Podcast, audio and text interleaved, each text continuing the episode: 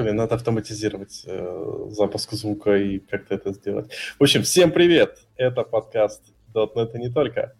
С вами Саша Кугушев, Ваня Мигалев, Андрей Филиппов. Всем привет. И Женя Пешков. Привет. Да, у нас собралась супер крутая, интересная банда в этот страшный, ужасный... Ладно, на самом деле страшно ужасный, как-то прям даже... Так, так бы можно было как-то так обсуждать, что там Хэллоуин, Хэллоуин. В общем, мне кажется, у каждого Какого числа? Он же 25-го, а не 27-го. У моего ребенка в садике Хэллоуин сегодня. Окей, ладно, хорошо. Хэллоуин по версии детского садика номер 13.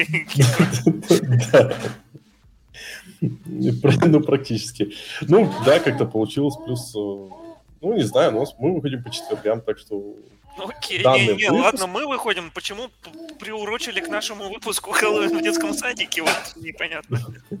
Да, да, да.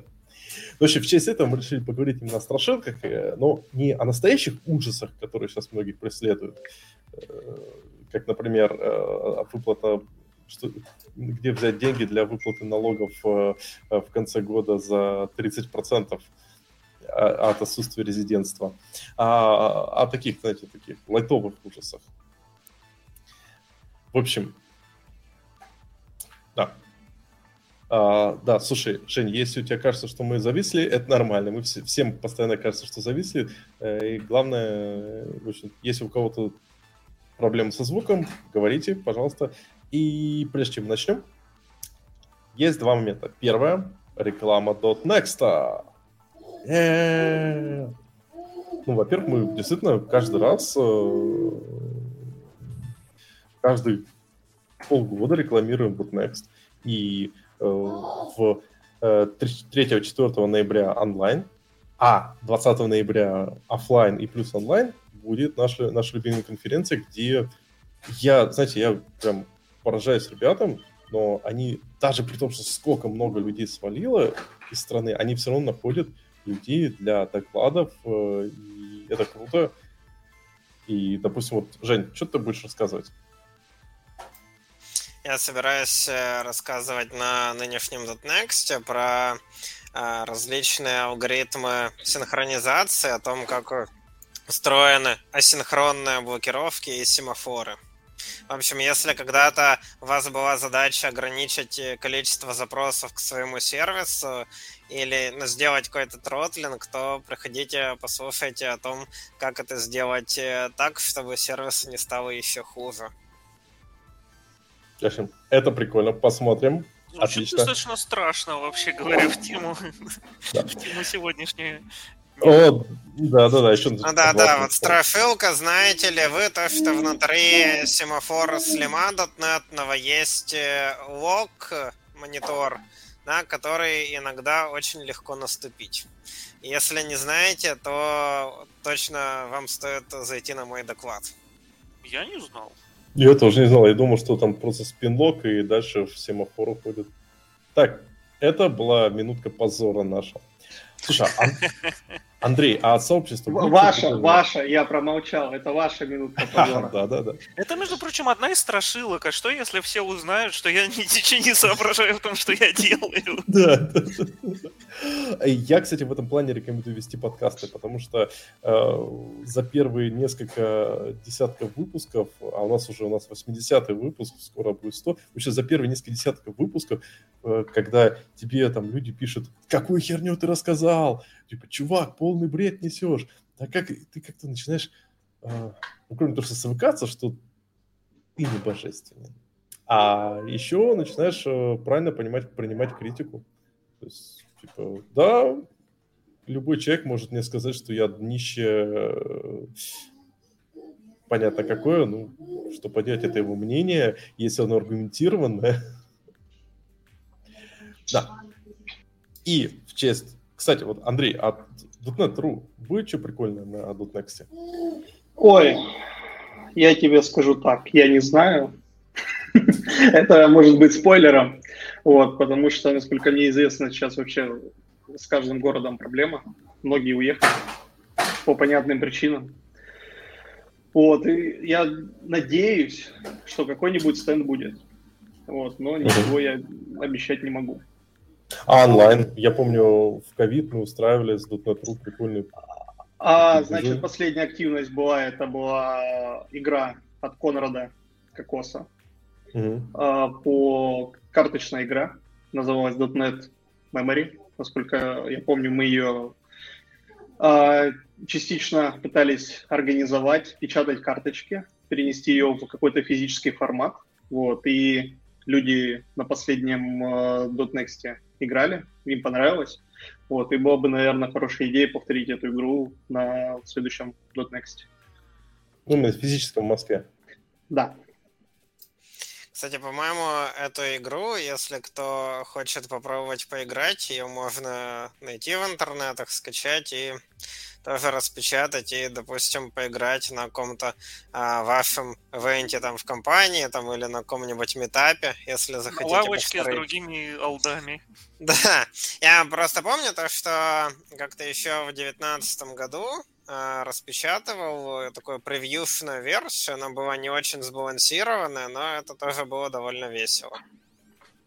Да, мы ее на, для прошлого Next мы ее довели до нормального состояния, подготовили архивчик для печати в типографии.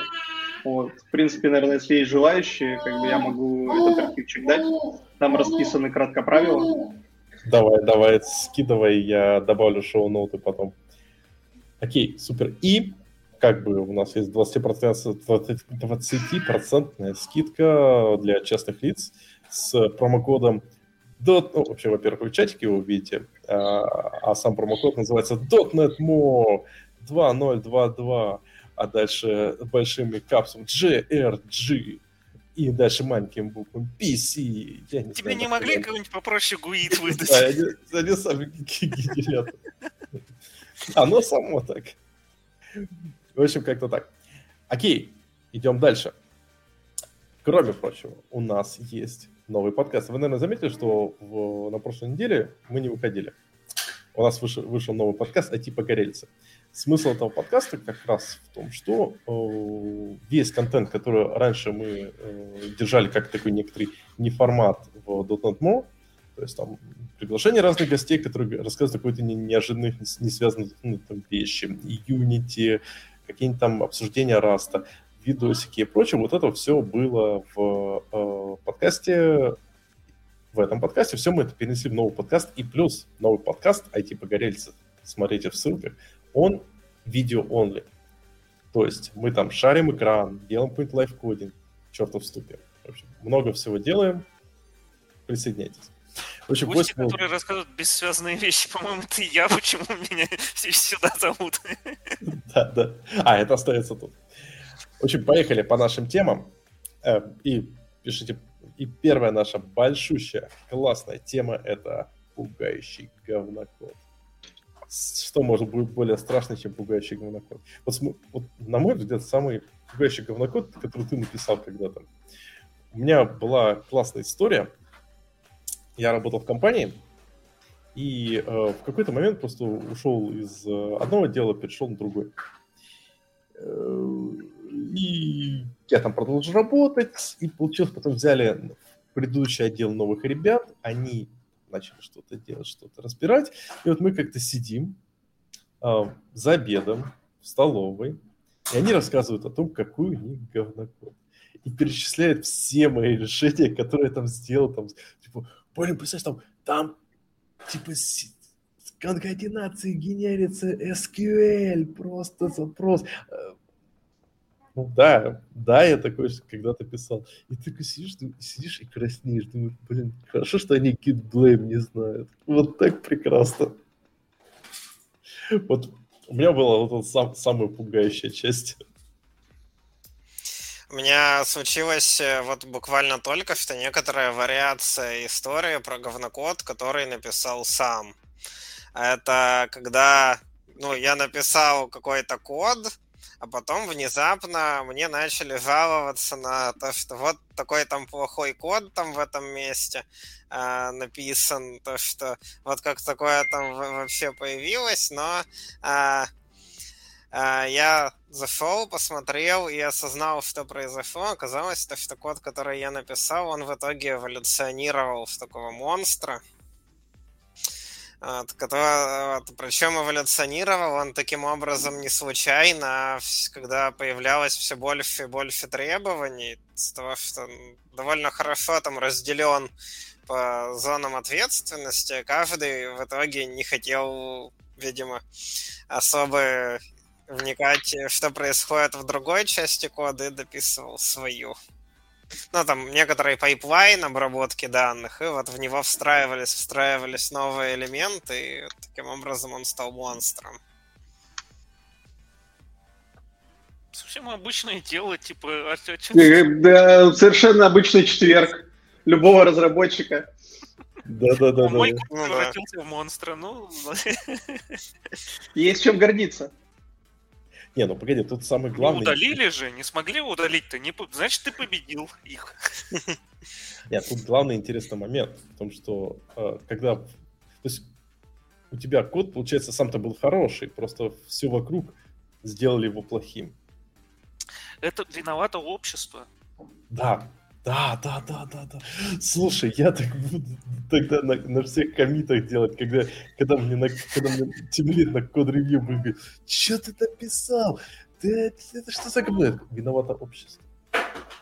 Я разработчик, я так вижу. Ну, кстати... Ну, слушайте, это вторая вы... отмазка. А, и это просто, это просто на самом деле самое... Вот это второй пункт, наверное, в примере с говнокода я считаю, что вот самый ужасный говнокод, который я когда-либо встречал, это код, написанный шахматистом. Я объясню. Шахматисты... Какой Г его писал? в, чем, в чем особенность? Вот шахматисты умные засранцы. Они умеют э, думать наперед. У них голова обычно, у людей, которые много э, играют профессионально в шахматы, у них она очень поддерживает много переменных. И поэтому код такого человека, он обычно, как бы, сказать, он написан, в принципе, хорошо, по всем правилам. Том, ты какой-нибудь сонор на него натравливаешь, сонор говорит, конфетка. Но ты ни хрена его не понимаешь. Потому что у него в э, одной функции э, там 20 сущностей, каждая из которых как-то с друг другом взаимодействует. То есть ты тебе прям читать приходится э, по полстрочно, чтобы просто понять логику. И на следующие пять строчек, э, ты когда типа, дочитаешь до пятой, десятой строчки, ты вообще не понимаешь, что происходило в предыдущих, предыдущих строчках. Он вот прям как скомканный. Э, вот, это код как математическое определение. Он маленький, узкий, и ты ни хрена никогда не поймешь, что значит эта вещь из определения. Мне кажется, ну, он мой код сейчас описывает. Ты в шахматы играешь? Ну, я иногда. Ну, на профессиональном? Ну, на, ну, собственно. Нет, нет. Не, ну ты реактивно играешь в шахматы или проактивно?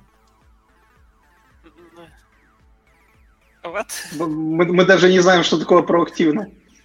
Ну, короче, пофиг. Не, я, понял, наверное, он пытается спросить, играю ли я, типа, сам по себе, то есть, о, я хочу сегодня я выходные поиграю в шахматы. Или только ну, когда пацаны позовут во дворе, «Э, пошли играть в шахматы. Нет, просто ша шахматы, вот, допустим, как я играю? Я играю реактивно. Ну, противник походил, я думаю, как на это ответить и как найти подобную систему. А, true шахматисты, они как бы пытаются стратегично играть, то есть э, не продумывать свою стратегию и типа вот я вижу, что я сделаю вот так, используя там какую-нибудь стратегию э, Брежневевского. В детстве я ходил в шахматную школу. Это считается? Ну, кто знает. Чем, ты, я же не знаю, чем ты занимался в шахматной школе. Может, я туда ходил. Что, что, что тебе еще надо? Что было в шахматной школе, то останется в шахматной школе, понял? Да я знаю все эти ваши шахматные школы. У кого не поговоришь, у каждого история шахматной школы, это там э, потеря девственности в шахматной школе, э, первое убийство в шахматной школе.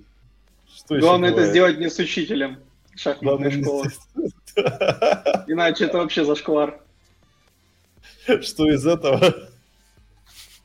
Я Что сказал, страшнее, что было в шахматной да, школе, это? останется в шахматной школе, понятно? Ну да, ну ладно, ладно, все, шахматная школа понятно. Слушайте, а, а что, а у вас нет никаких примеров страшного говнокода? Примеров страшного говнокода? А, это...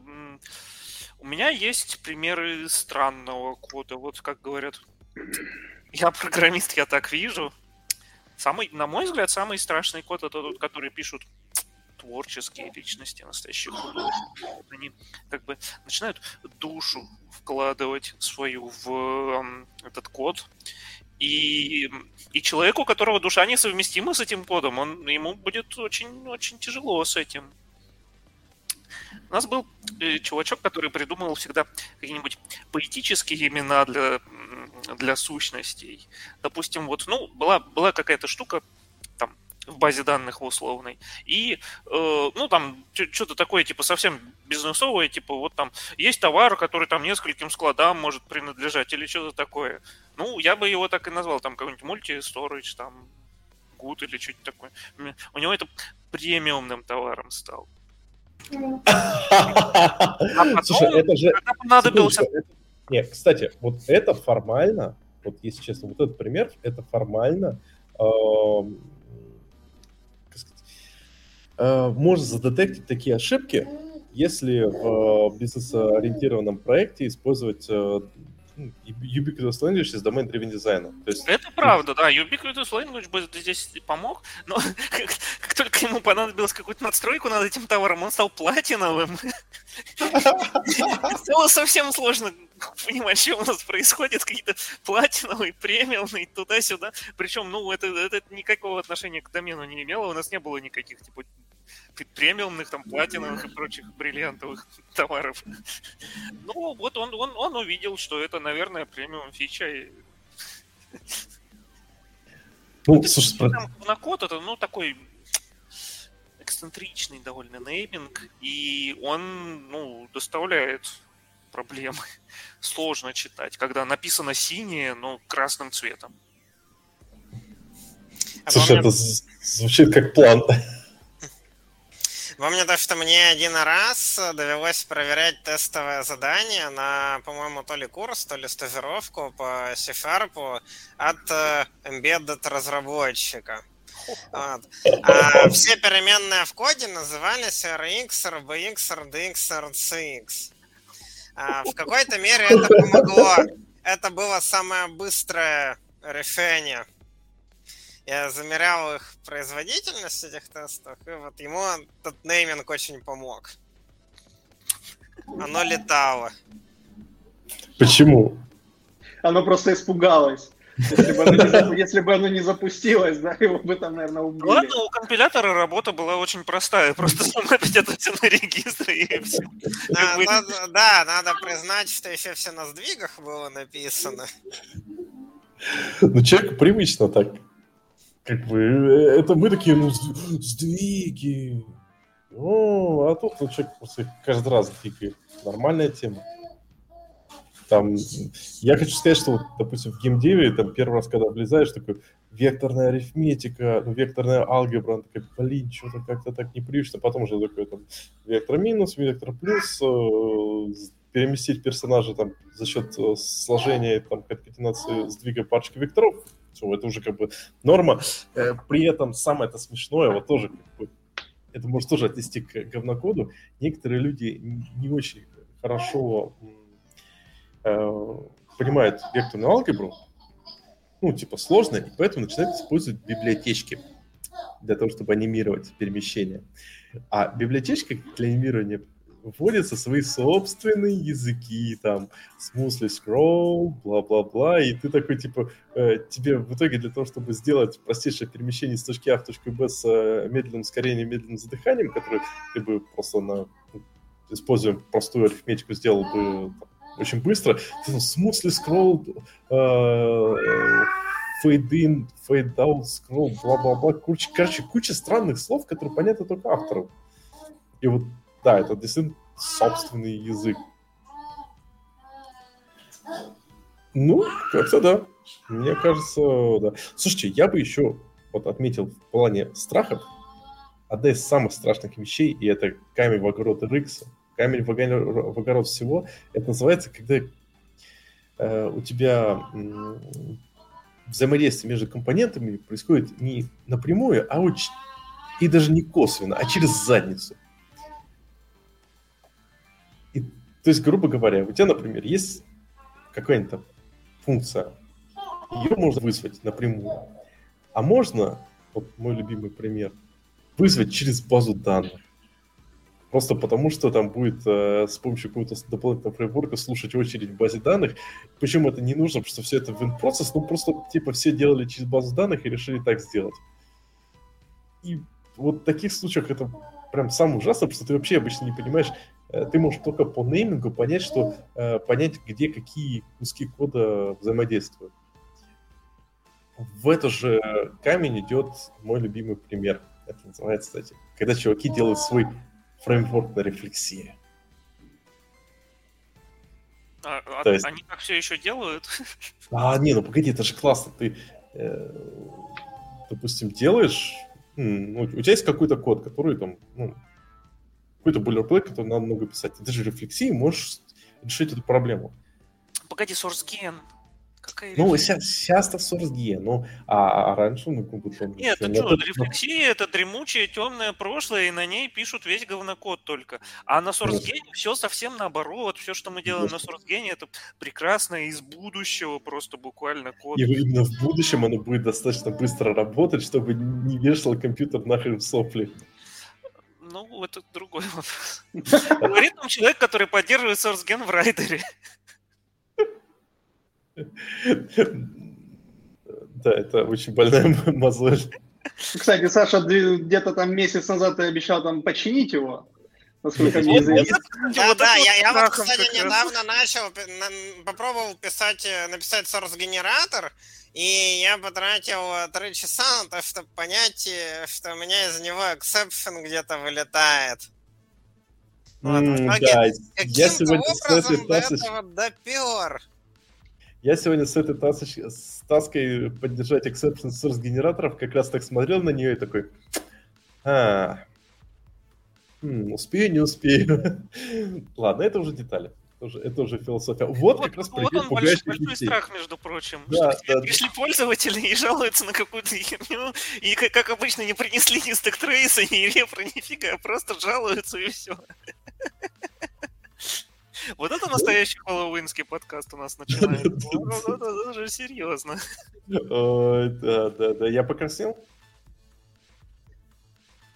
Мы вот, привыкли, мы опыт, привыкли. Опыт, опыт, опыт ведения подкаста. Да, не краснеешь даже в самые страшные моменты. Ладно, слушайте, тут нас, наверное... Вроде белеют от страха-то вообще-то, ты чё? Или сидеют? Блин, Ты не посидел даже. Все, все. Это, это, стиль фигня. Может, я так шляпку открываю, а там белое все. Нет. Оттуда должен был кролик вылезти, Саша. Ты не готовился к подкасту. Все-таки Хэллоуин. Не завел себе кролика. Не завел себе кролика, да. Думаю, я только собаку сплавил. Ладно. А, короче, у нас есть очень интересная тема, а именно технических страшилок потому что, ну, ты говнокод говнокодом, а вот медленный фарич... Кто, кого, в детстве, кого в детстве пугали медленным фаричем? Меня и форум пугали. В смысле? Ну, фор, типа, медленно. Инкрем... Pre-инкремент или пост-инкремент надо в форе использовать. А и надо еще в форе батчами проходить анроллить вручную. Конечно, по 8, по сколько? А как? Понятно. Короче, это вообще что-то хипстерское, что это, это вообще это? Это скриптуха какая-то. Секундочку, ну ты роли, если ты, если ты симды используешь, то тогда, да, батчить имеет смысл. Если ты забатчишь, то компилятор может использовать симды за тебя. А может не использовать. Плюс там правильно дата dependency выстроится прямо в памяти, и у тебя вообще все, короче, будет круто. В дотнете. Ну, то где угодно. Не, просто история в том, что мы же, вот мне кажется, как раз это одна из самых таких больших страшилок. Когда мы говорим о э, GT, у нас вообще сложно себе представить, в какой ассемблер это все переделается. Мы работаем на э, бешеном количестве assumption. То есть, если мы говорим об АОТе, то тут есть хотя бы более-менее понимание. Ты как бы написал код, скомпилировал, и вот тебе как бы твой, твой код. Вот как в C++ было. Ты просто собираешь, написал код, скомпилил, и вот у тебя все хорошо. А потом скомпилил в, да, а потом скомпилил в релизе, и у тебя defined behavior. Я вот сейчас э, завел блог и пишу туда первый вот цикл статей про то, как э, считывать э, числа с консоли и между плюсовыми цикл вариантами... статей, как считывать числа с консоли. Вы слушаете, что говорит. Это достойно хабра сразу. Короче, разброс между плюсовыми там принтефами, синами, с разными настройками, там, в 10 раз примерно. А если хочется совсем быстро, там можно все вручную сделать. Не гарантия, что будет работать. А вручную это ты в смысле как бы после Когда пользователь вручную тебе вписывает цифры прямо в код программы, и она потом процессит. Всякие страшилки наподобие там get char unlocked это О, прочая плюсовая гадость. Звучит, звучит очень интересно. Я бы с радостью посчитал. Скинь потом ссылку. Окей. Okay. А, то есть, э, кратко суть в том, то, что обычно если есть какой-то вот программистский контест, то на нем а, задача устроена таким образом, что надо написать программу, которая считывает с консоли какой-то ввод, часто довольно большой, и печатает на консоли какой-то ответ. Но ответ там может маленький быть, может там тоже быть большой какой-то ответ. Ну, большой там это порядка мегабайта, там что-то такое. Ну и среди тех, кто Э, участвуют вот в таких олимпиадных контестах по программированию, тоже есть э, своя страшилка, что они напишут э, в своей программе очень медленный ввод. То есть то, что их алг... они будут считывать вот эти числа с консоли так неэффективно, что на их алгоритм уже не останется там тайм-лимита в одну секунду. И а, там вот тоже разновидность специальной олимпиады, а, как-то этот а, ввод оптимизировать. То есть стандартные советы там либо там использовать там самые простые функции там наподобие scanf э, printf для ввода-вывода. Там если, допустим, используем плюсовые там э, стримы sin, cout, э, то тогда дописывать в своем коде магические строчки наподобие там Sync with std.io и там sin tai, и тогда каким-то образом магически все начнет летать. Собственно, на самом деле оказывается, что там все гораздо сложнее, это все крайне зависит от версии компилятора, потому что, допустим, это не всегда так, то что считывать числа с конефом это быстрее, чем через э, SYN. И что, Sync STDIO действительно помогает? Помогает, да, но не так что значительно. Ну, по сути, э, что делают все вот эти синки, они, по сути, уменьшают количество а, флаша этих стримов.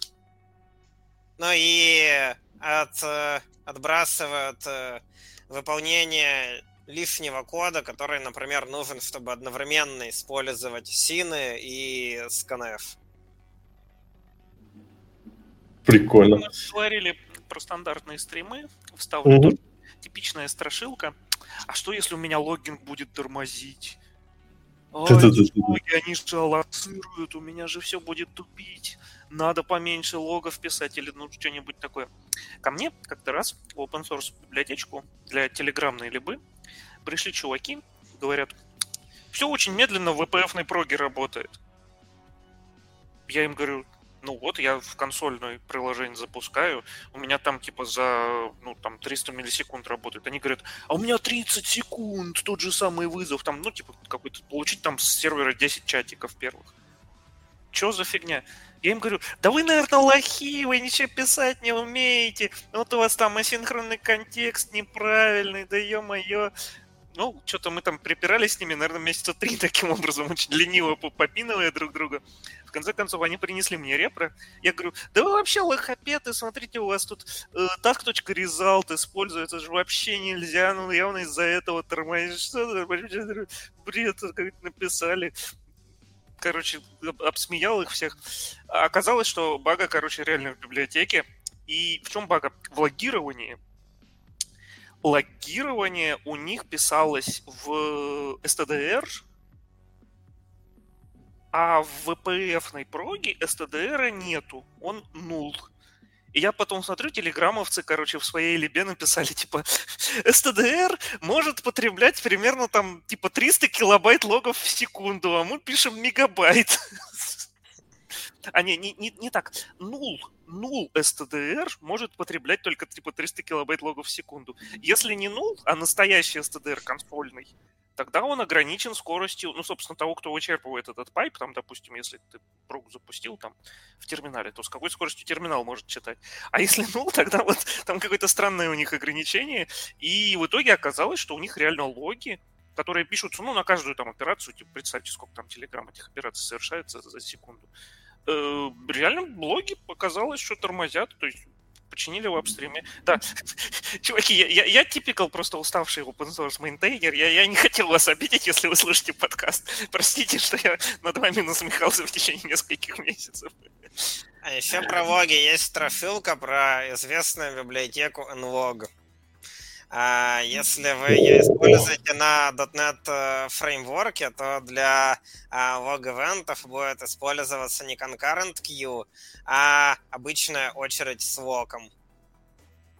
Я такой паттерн, э, когда используется обычная очередь с локом, вместо concurrent queue находил еще э, в нескольких местах. И в какой-то момент мне стало интересно докопаться до первоисточника того, откуда это пошло. Почему на .NET фреймворке очередь с локом, а на Корее, на современном .NET concurrent queue. Оказалось все а, уходит э, в то, то, что на .NET фреймворке, во-первых, э, concurrent э, queue генерит больше memory трафика, и еще, как только Concurrent Queue появилась, там был баг, что когда из нее...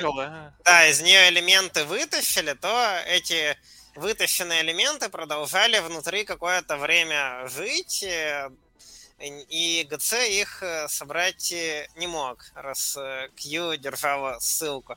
И а, в одном из тикетов на GitHub, посвященном этой проблеме, а, комментарий примерно такой – то, что на .NET Core оптимизировали, а вот на .NET фреймворке страшный. Сейчас сломаем что-нибудь, а к нам пробегут. Слушай, вот, кстати, а вообще алгоритм log-free queue базовый, он же как раз подразумевает, что у тебя некоторые объекты будут э, ну, оставаться до следующего, до следующей попытки записи или чтения. То есть она работает по принципу, если мне не получилось прочитаться, то я запишусь. Если мне не получилось записаться, это прочитаюсь. То есть такой типа э, алгоритм, когда если не получилось, то типа со мной что-то сделать следующий шаг. Надо будет посмотреть, как они сделали сейчас в версии Netcore, так, чтобы избежать вот этих... Э, Рано или поздно, да, у тебя такая пауза в общении с этой очередью возникает, и в ней что-нибудь может, в принципе, лежать то, что уже не нужно. Возможно, просто на .NET фреймворке 4.0, или когда там Concurrent Queue появилась, эта проблема просто была более выражена. Люди тогда еще волновались о перформансе. Или просто кто-то забил на .NET фреймворк и не стал там ничего править. Ну, и это тоже на самом деле. Да, кому охота? Слушай, вот ты пошел править что-то .NET фреймворке, если ты пилишь Core. Да ну, их баню с этим фреймворком. Ну, у всех бывают разные ситуации. Потому что живет еще Xamarin под Mac, который работает на Mono с кучей багов. Ну, слушай, он работает на, на Mono, опять же, не на .NET фреймворке, на Ну, это однотипная хрень. Вот. Притом там старая Mono. Вот. Особенно какой-нибудь там Mac 2.0, да, и на самом деле вот страшилка на ночь это просто использовать Xamarin Forms под маком. Это просто использовать Xamarin. Давай вот так. Просто использовать Xamarin, да. Когда у тебя есть там какой-нибудь э, navigation компонент, вот, где ты можешь листать там, ну, закидывать новые вьюшки. Просто использовать Xamarin, точка. Вот Просто, это да, ну, в принципе, да, вот. Просто придется, вот там вот вы встретите рефлексию, когда вам придется подсовывать там референсы на свои самописные методы, чтобы это все исправить. Вот Xamarin не используется. Там же все плохо с рефлексией. Ну, типа, как ты подаешься, и же все плохо. Ну, работает, работает. Ты имит. Не, оно работает. Оно а работает. Вот, кстати, хорошая страшилка, вы расскажите мне, работает действительно? Работает. Можно через рефлексию подсунуть свои методы переписать, даже... если, если да, переписать часть к Самарина. Снова слишком глубоко это... заходит со своими страшилками, переписать методы через... Господи, что же за фигня-то? Это типичная ситуация, если вы хотите разрабатывать под Mac на Xamarin, проще пустить... Ну, проще пустить себе... Ну, бывают такие случаи, когда, да, Xamarin, он просто кривой сам по себе. Вот, ну, и... И там еще прибито все гвоздями, ну, ты, ты рефлексии, по сути дела, выдергиваешь определенные методы и скармливаешь определенные... Э, у меня был случай, когда... Переписываешь, для... да, функционал, да. не переписывая саму либо. Да. У меня был пример э, с Xamarin, потому что функция для Scratch, чтобы кастомные фильтры могли отрабатывать, отрабатывать когда ты фильтр скармливаешь э, некоторый как бы, C-sharp код, который, это, ну, типа просто некоторый код, который вызывается, а, э, она как бы Э, была написана так, что э, в э, самом, в самой библиотеке для Android все работало нормально, а для монотача необходимо было скармливать туда статическую функцию. А написано код был так, что она скармливала не статическую функцию и отваливалась монотаче. И чтобы это заработало, нужно было просто рефлексии, короче, взять, вызвать этот самый приватный метод, который там внутри в исходниках лежит, скормить ему статическую функцию, которая внутри себя вызывает динамическую функцию, которая на самом деле вызывается в обычной ситуации. Вот. Причем у меня была ситуация, я как раз писал сто лет назад статью на Хабр и э, репозиторий, в котором это работает. И, и, короче, я потом продолбал этот репозиторий с этим фиксом. Я что-то его случайно удалил, и мне чувак на Reddit писал, типа, чувак, ты, слушай, я не могу найти, ты, ты типа коммент писал, э, ссылка на репозиторий, репозиторий не работает. О, блин, motherfucker. Представьте, насколько человек отчаялся, что он пошел решение своей проблемы искать в комментах на Reddit. Вот настоящий-то страшилка. Погоди, слушай, ну Reddit это... Ой, столько флоу. Не, ну, знаешь, это, это вот типичная история отчаявшегося человека. То есть, например, типа на форуме где-то пять лет назад была статья, и тут туда приходит человек и пишет коммент, чуваки, помогите, у меня такая же проблема, я не могу понять, как вы ее решили. Ну, типа, то есть чувак явно уже все прогуглил, прочитал всю документацию, mm-hmm. все все, и единственная его надежда это люди на каком-то богом забытом форуме, не, не пойми где. Ну, ладно, Reddit это не богом забытый форум, но, но все же, типа, в каких-то старых статьях на Reddit, в комментах выпрашивать у людей фикс для этой проблемы. Это, это, вот это страшно. Ну, при... страшно, когда ты что-то к Самарине в этот момент пишешь. Ну ладно, ну, я, я, я, мне просто страшно от слова Xamarin становится. Слушай, а в чем проблема Xamarin Forms? Ну, то есть сейчас же MyUI, все такие говорят, MyUI, так прекрасно. Хватит так называть Xamarin. Мы все знаем, что там внутри. Там тот же самый Xamarin. То, что вы переименовали namespace, еще не дает вам права говорить, что вы сделали хороший продукт. Вот, слушай, как раз как раз народ все просит сделать выпуск про MyUI. Вот реально, народ просит сделать выпуск про MyUI, а я никак не могу найти ни одного человека, который с MyUI работал. Потому что они все называют это Xamarin, и да. поэтому ты не можешь... В общем, давай, Андрей, стоит ли нам MyUI пользоваться Xamarin Forums? Или... Я ну, Xamarin... на самом деле, Xamarin не так плохо, как его описывают. Там есть куча проблем. Но, кстати, нативный Xamarin, он отличный. То есть вот Xamarin Forms дерьмо собачье, а нативный Xamarin классный. Вот я на нативном работал, было офигенно, когда ты сидишь, что тебе надо что-то с андроидом, пошел на Stack Overflow, андроид, джавистов, андроидчиков, просто в голове скомпилил код с, э, на C-Sharp, и у тебя все работает нативно. Тебе надо к э, этим э, ios пошел на Stack Overflow ios э, проблевался э, от, от, как Objective-C, который просто ты такой, господи, ребята, почему у вас такие... Знаете, Objective-C разработал человек с квадратной задницей. Потому что иначе, почему человек так любит квадратики просто вот? То есть он любит свою задницу? Я не очень понял логики здесь. Обей на логику. У меня шляпа. Справедливо. Да. В общем, ну это было прекрасно. А когда Xamarin Forms, вот понимаешь, самое смешное, когда Xamarin Forms выкатили, всегда все говорили, ну, в принципе, удобно, но очень мало функциональности, э, но она же будет развиваться. Прошло 10 лет, или сколько там. Говорят все то же самое. Как, как, как на винде марджины там или паддинги не работали, так они не работают. В принципе, ничего не меняется. Настолько? И тебе приходится рендеры переписывать иногда. Ну, бывает так, что ты, допустим, там цвет лейбла, я не помню, последнее что-то было, то ли switch, то ли лейбл, а, что на винде он работает, на маке не работает, и ты идешь, пишешь свой рендер, там а переписки, добавляешь буквально одну, одну строчку, и у тебя все запускается. Про какую винду речь? Ну, в смысле, что у тебя одно и то же приложение на Xamarin Forms. А, на окей, винде рисуется... имеется в виду Xamarin Forms, который еще на винду, не, не который на мобилу. Не-не-не, на винду, допустим. А? Вот на винде работает, на маке не работает. А это, а... ну, типа, это что? Ну, понятно, да. Немного experience портабельного типа фреймворка это, конечно, пробивает. Самую малость. Ну, правда, да, да, отпуск надо взять там месяца на полтора после этого. Но, в принципе, терпимо. Слушайте, а у вот нас как еще... вам страшилка?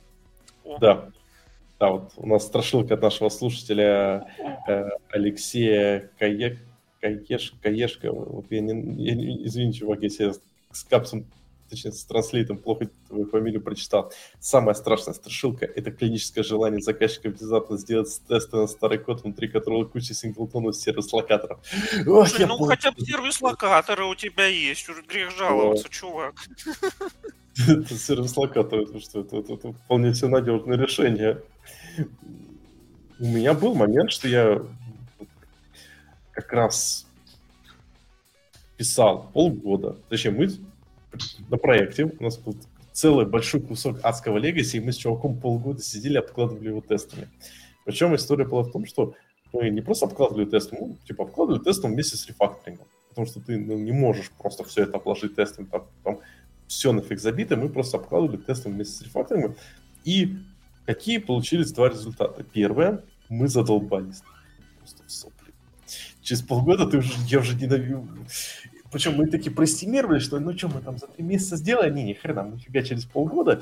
И уже к нам просто тем приходил, говорю, типа, ребят, мне кажется, мне вас жалко, мне кажется, вы скоро помрете.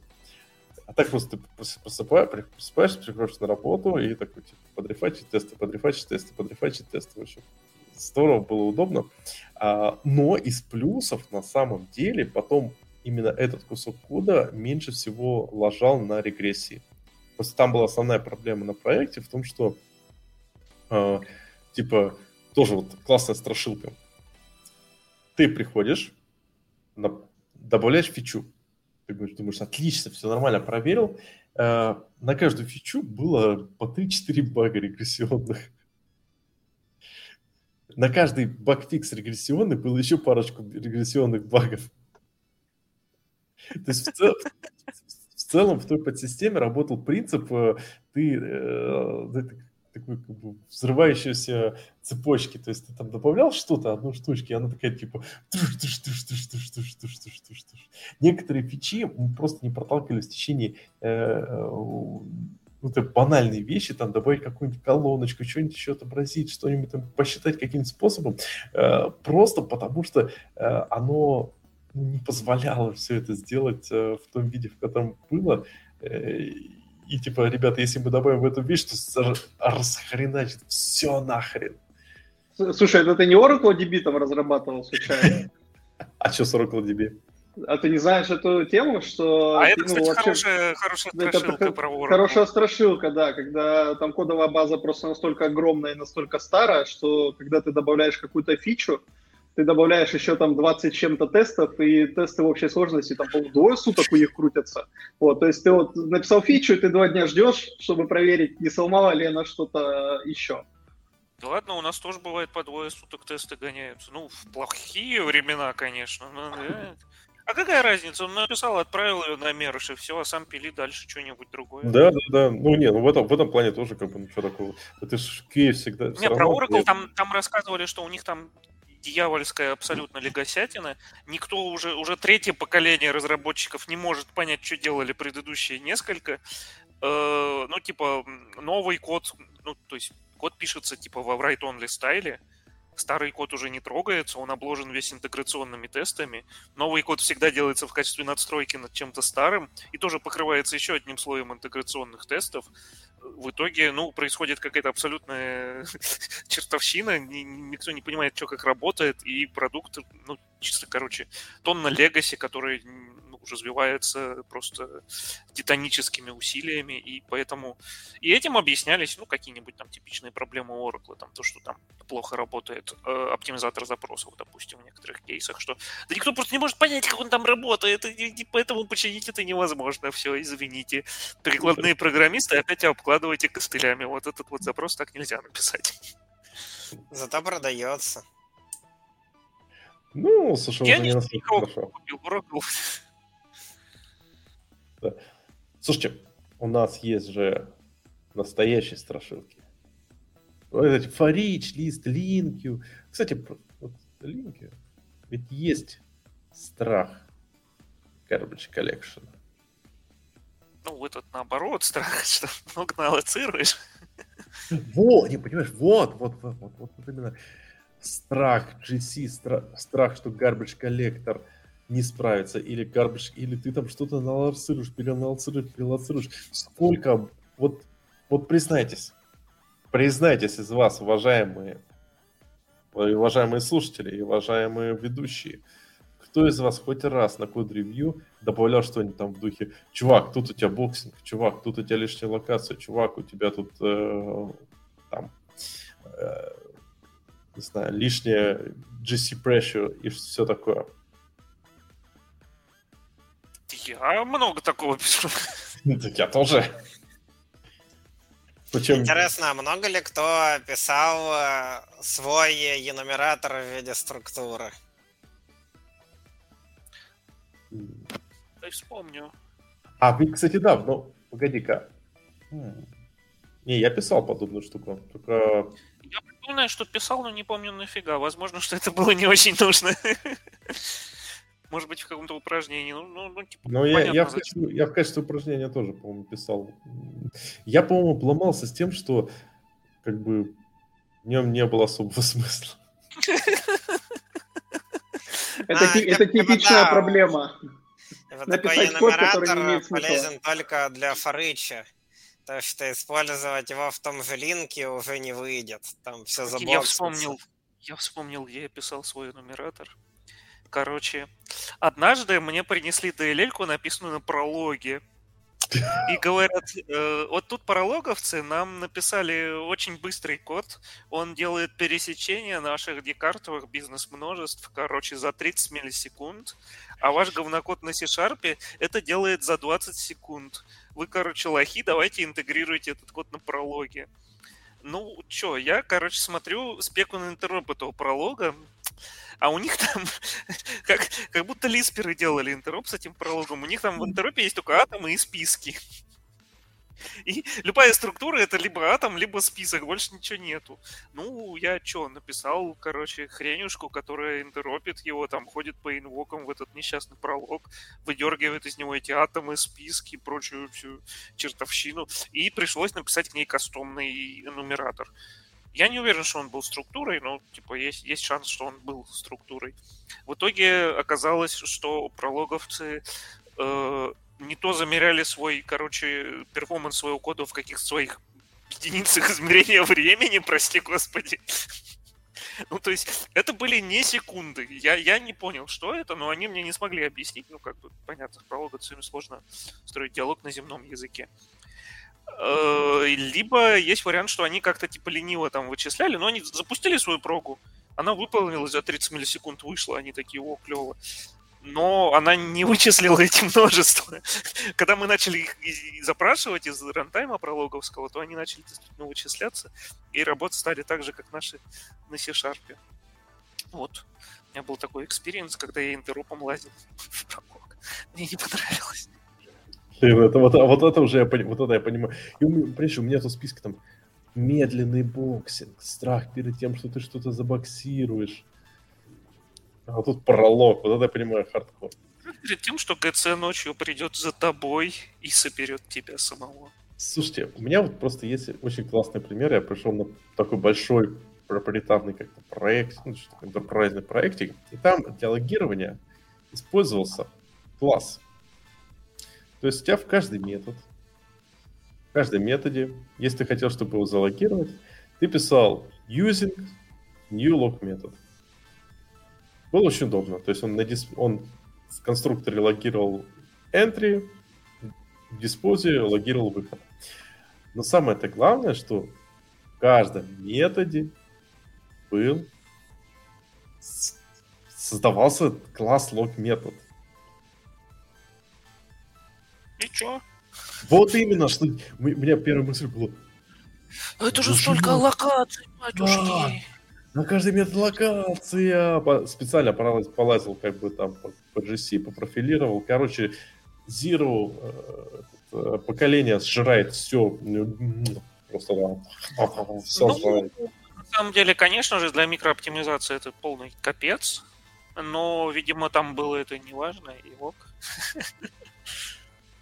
Но это еще такой случай, когда это очень легко переписать э, более эффективно в том случае, если понадобится. Достаточно этот э, лог-метод переделать в структуру. Да, да, да, да. Ну, это сейчас, когда а, именно using стал... А это, кстати, вот, вот, вот вам еще страшилка. Да, using, using, using же боксит disposable. А. Ну, это, это, это раньше, сейчас там уже не Я, я не уверен, что он и раньше их боксил, это не, не факт. Но я страшилка не... есть страшилка. А, да, да, да, да. И он, вообще, он вообще... точно копирует их. Ради ну, популярный вопрос по дотнету. Да, да, да. Кстати, как, как сделать... для таких вопросов. Не, это вопрос, вопрос то, как сделать так, чтобы у тебя э, произошел, э, э, ну, обойти юзинг. Это типа, ну, как раз в том, что там... Э... Как сделать утечку из юзинга? Что, за вопросы ну, да, у тебя такие? Ну, типа, об, э, как нужно выкинуть, выкинуть exception, чтобы обойти юзинг? И как нужно выкинуть? Сколько, помню, через initializer property? А, я, я, я понял. В смысле, если из property выкинуть exception, то uh-huh. юзинг вокруг того, где ты эту property инициализировал, он не, не задиспозит, ну, да? Ну, его типа еще не будет, потому что а, у тебя... удивительно. Там, я типа, не знал этого. Initializer копирование, ну, типа у тебя э, фактически... Но, опять же, еще раз, это Блин, я это читал про эту историю времена .NET 4.5. То, что сейчас происходит в .NET, скорее всего, возможно, уже написано было. Это ну, при... слушай, это же не про .NET, это все же про C-Sharp, наверное. Посчитали бы, что это ломающее изменение. Вдруг кто-то логику на исключениях написал. 4.5 они смогли пофиксить э, такие вот эту одну из самых бесячих проблем с... Да, да, вот. вот кстати, про новые версии Сефарпа вспомнил э, страшилку, то, что ни в коем случае нельзя использовать э, последние фичи Сефарпа, а то, когда там новые люди придут на проект, они не смогут понять, что там написано. А они и так не могут понять, что там написано. Чем ты их напугал? Мы и на старых речах умеем такое делать, что... Я эту страшилку слышу, по-моему, уже то ли с шестой, то ли с седьмой версии Сефарпы. Вот я... Это обычно связано с тем, учить ли .NET или учить Java, когда все говорят, вот Java 20 лет не менялась, и код там написан 20 лет назад, вы его прочитаете и сейчас. Слушай, Поэтому вот выбирайте Java. Каждые полгода выходит новая мажорная факин версия. Это, она быстрее выходит, чем в .NET. Ну, это, да, видимо, да, их да. начали уже подгонять, потому что Java стала не мейнстримной. И они еще используют новые, новые, у них там уже есть фичи, которые в шарпах нету. Var. Вар. Помните этот скандал на Хабре, когда нам вар не нужен? Слушайте, у меня, у меня с Женей одинаковая футболка. Так, погоди, у тебя либо цвет такой, либо ты ее часто стираешь. Я, у меня, у меня освещение. Слушай, у меня, у нас разный часовой пояс, Женя. Вот что. Ну и освещение, да. Да. Ну, кстати, вот по поводу страха, что нельзя использовать новый C-Sharp, это же он, он продиктован тем, что многие люди думают, что, ну, господи, там так много фичей добавили. Вот C-Sharp 11, вот вообще все полностью поменяли, теперь я этот код понимать не буду вообще. Как, как дальше что, жить?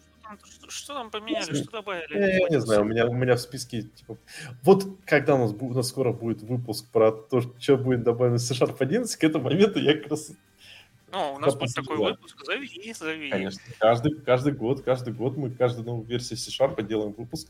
Ну, это, это уже многое говорит о вашем возрасте, что у вас раз в год новая версия C-Sharp. Ну, да, да, есть такое.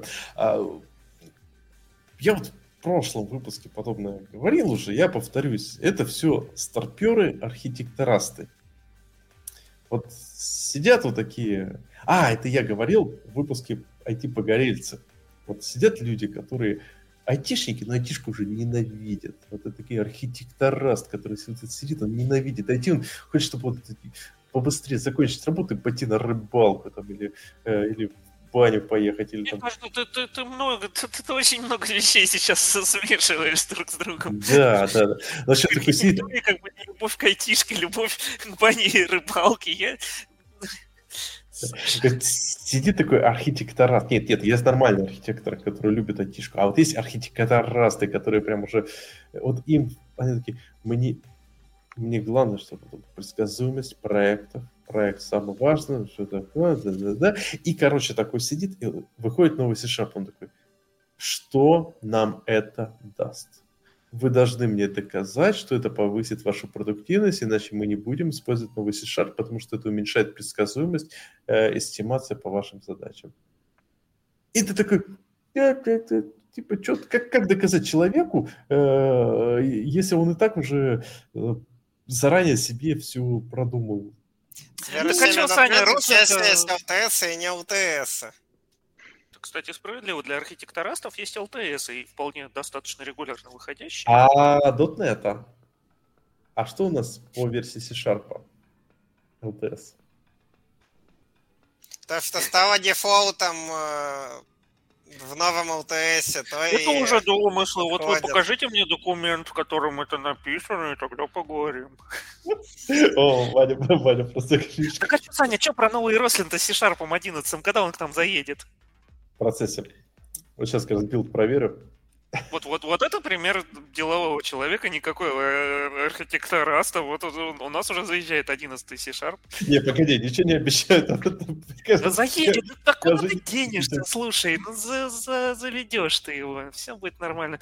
Обмажемся, короче, генерик вот этой вот фиготой, как, как ее, генерик. Я, я забыл. Тайп-классы как называются в C-Sharp? Тайп-классы... Рекорды. Не-не-не-не-не, генерик... Эм... Генерик масс. Да. да. Вот, вот я, я, я, про нее, я про хаскельные тайп-классы, а не про вот не, не про рекорды. А у нас, слушай, слушай, чувак говорит, хочу быть архитекторастом. Ну, если вот эта цифра в никнейме это год рождения, то у тебя все шансы есть. Второй говорит, не обманывай себя, ты хочешь ездить на рыбалку. Слушайте, я последний раз на рыбалке был э, с друзьями лет... Э, блин, да почти больше 10 лет назад. А, была история какая? Мы поехали тогда еще э, а, мы с женой только поженились, поехали на дачу, э, ну, и родителям, родители не были, поехали, взяли друзей и поехали на рыбалку. В общем, была история какая, когда мне жена объясняет, как всем, как правильно насаживать крючок, э, по-нормальному, чтобы ловить, а не как на, на Полоховских, как, как э, этих э, червей. Мы сидим такие, типа, э, что, что, у меня товарищ такой, слушай, я чувствую себя девочкой. Ну, сори за сексизм. В общем, да, ну, в общем, рыбалка, на самом деле, это, это прикольно. Следующий, следующий подкаст будет про рыбалку. Слушайте, надо... Как правильно насаживать червя. И нужно ли плевать на руку, прежде чем насаживать червя? А не как... на червя надо плевать? Слушай, как правильно сначала собирать червей? То есть ты как бы... Как бы показать ему свое презрение сразу. Ну... Может, он так вкуснее для рыбы становится, я не знаю. Не, вот погоди, вот смотри, давай проще. У тебя давно не было дождя. Где ты червей найдешь? Вот, то есть там нужно камешки искать. Вот искать камешки под чернозем, потому что обычно э, под камешками червей больше всего по камере, потому что э, они как бы роются, и ты когда вот поднимаешь камешек, ты хотя бы ногти видишь. Подкаст а так ты будешь... рыбалку сегодня. Да. Ладно, все, проехали. Слушайте, в общем, про GC, ладно. У нас есть классный вопрос. Кто ли, давайте, кто-нибудь встречался с Threadpool Starvation? Я бы даже сказал, что у нас точно есть один человек, который даже про это писал, делал доклад сто лет назад. Ну, не так уж и сто. Я делал какой подобный доклад э, буквально вот месяц назад. как раз, да, был вот сентябрь, там как раз был день, когда много новостей. Вот в этот день делал я этот доклад. А, но что, проблема действительно для дотнета есть, ведь еще как говорят, то что вот на Java, кстати, на Java, то что у каждого, кто хочет э, что-то делать на нескольких потоках, там, асинхронно, у него там свой thread а вот э, а в дотнете все сидят на коммоне. Вот что, Java подход э, как-то помогает бороться с thread Starvation? Мне вот интересно. А, потому что любой, кажется... любой ограниченный тредпул э, может быть истощен. Любой неограниченный тредпул это может стать проблемой из-за того, что он, черт возьми, неограниченный. Ну вот да, тут получается так, то что а, как-то часто считают, то, что Threadpool — это какое-то просто средство, где заранее лежат потоки, чтобы их не создавать, когда они понадобятся, потому что создавать-то их-то медленно, но при этом-то а, вообще суть thread в том, что thread, thread когда на ядро процессора попал, он начинает а, выгребать, выгребать задачи из очереди, и вот за свой вот этот квант, который ему от планировщика достался, успеет сделать много активностей. А если бы у нас э, под каждую активность был отдельный thread, то постоянно бы происходили контекст свечи, и время бы тратили, тратилось на вот эти самые переключения контекста на ядре. И получается, что если в приложении много разных тред-пулов, как в Java приложении, соответственно, очень много потоков, то все эти потоки будут между собой конкурировать за то, чтобы получить доступ к ядру, чтобы вообще хотя бы начать эту очередь разгребать. Поэтому мне дотнетный подход с общим тредпулом чем-то даже больше нравится, но проблема-то какая возникает? То, что а, затянули а, вот тоже страшилка, то, что затянули в свой проект какую-нибудь библиотеку, какой-нибудь э, там Confluent, Kafka. Вот. Э, и сразу что произошло? Вызвали какой-то метод этой библиотеки, а он внутри там где-то сделал там task result, там, или какой-нибудь э, жирный лог захватил, и, или вообще а, Prometheus, а, по-моему, скорее всего, уже исправлено. Вот, но возьмет тред из и его навсегда себе заберет под какую-нибудь там периодическую активность с тредслипом. Вот, собственно, вот таким образом количество свободных потоков в тредпуле может э, довольно э, сильно уменьшиться. Вот. Ну и какие тут выходы? Наверное, искать, где вообще такие места в коде есть, э, пытаться это как-то за реквестить в библиотеке, если где-то находится прям что-то такое неэффективное. Ну, или на крайний случай затюнить э, какой-нибудь там min-threads э, для threadpool, чтобы он там а, был э, не environment процессор count, а чуть побольше. И вот, блин, про environment процессор count новая страшилка появилась в .NET тоже, то что он теперь переменный на случай, если процессы запустят э, в каком-нибудь там докер-контейнеры с лимитами.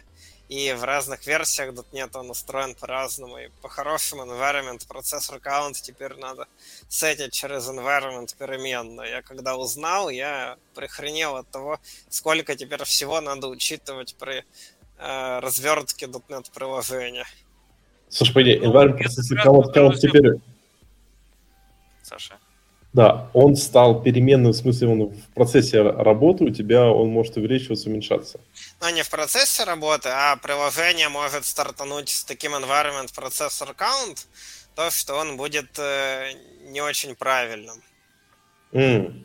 Ну, то, что не, не он будет подтюнен под э, лимиты, то, что вполне может быть так, то, что поставили какой-то лимит приложения, э, стартанули его с этим лимитом, и оказалось, что этот лимит был воспринят дотнетом так, как будто приложение позволили работать только на одном ядре, и у него будет два потока в этом тредпуле.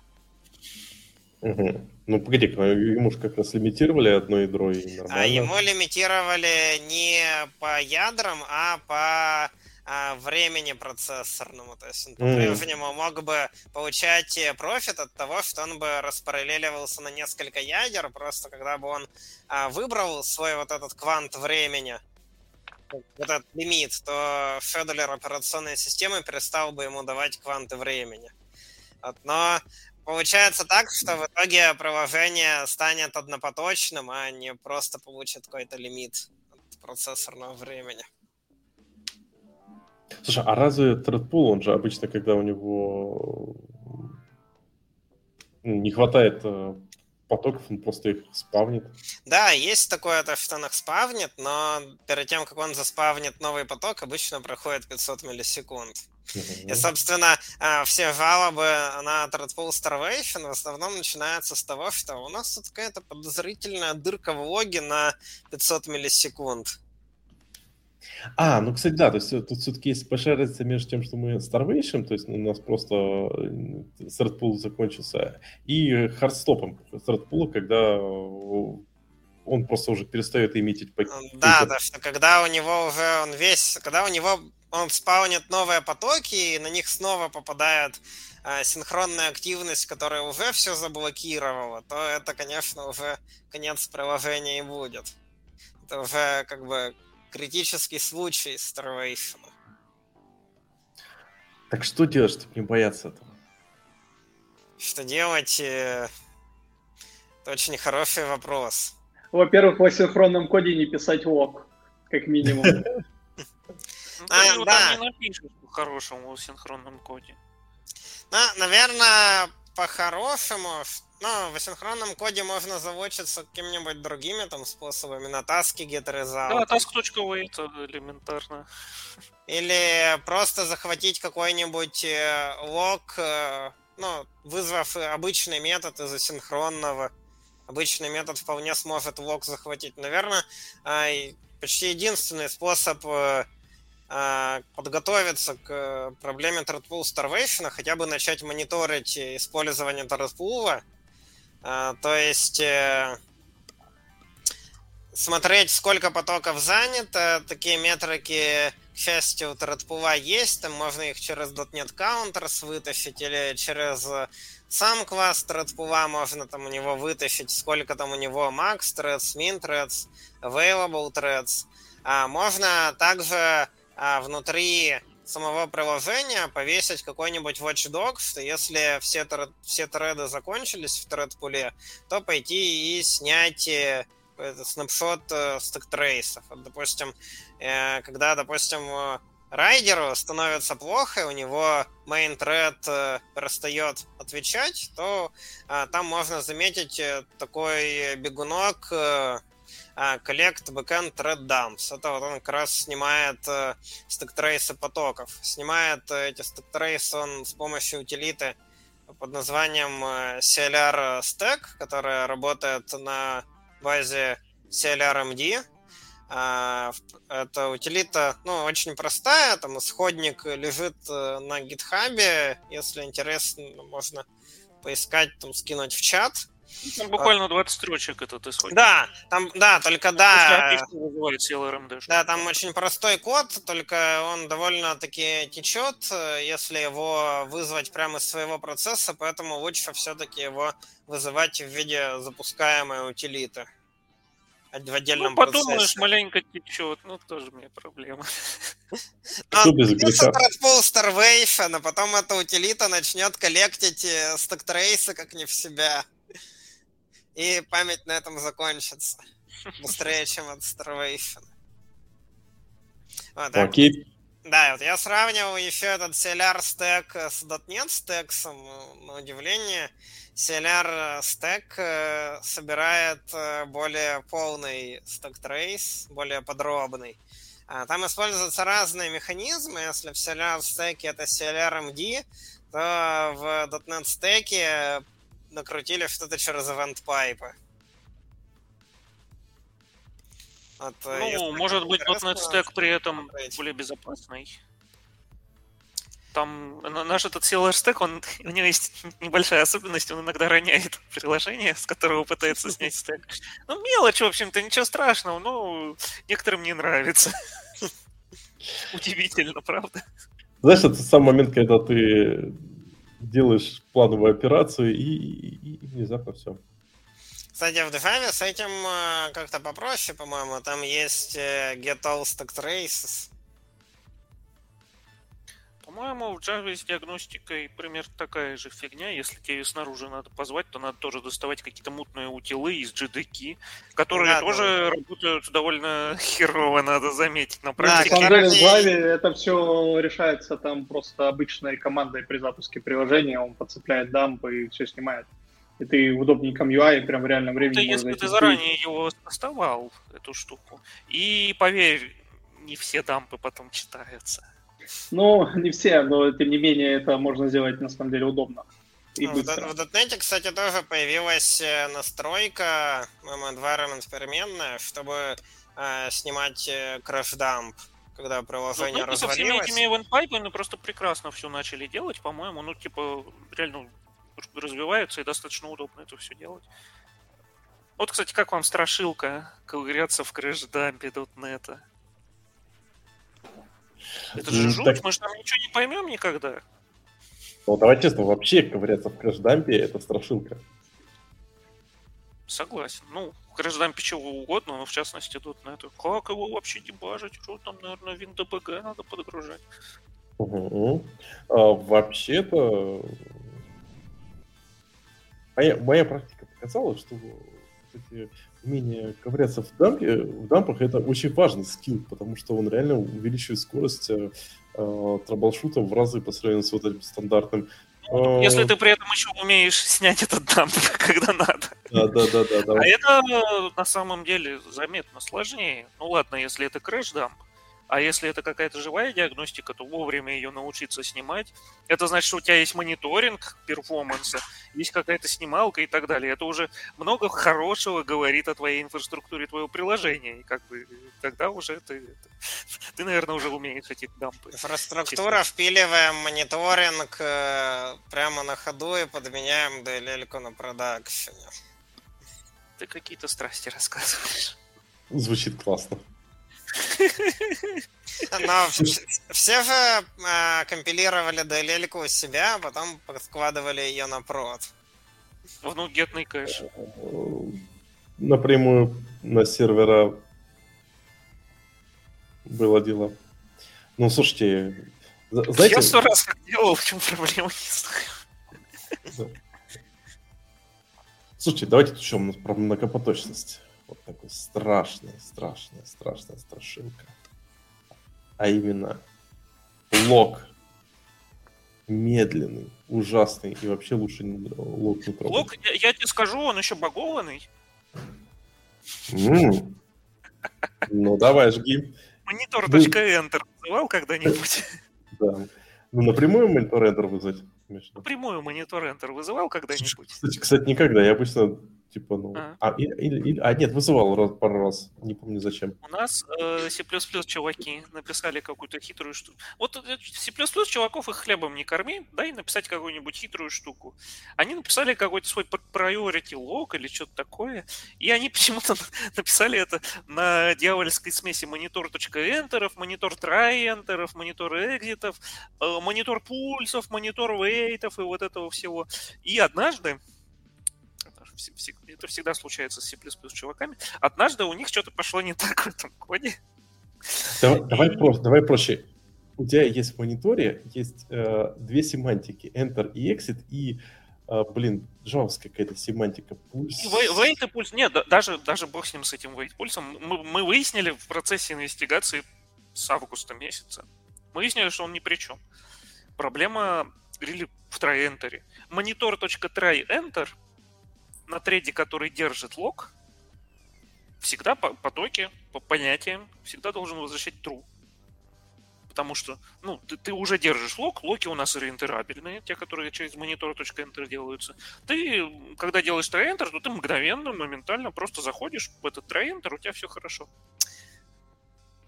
До тех пор, пока мы не нашли багу в рантайме, что иногда э, он возвращает false.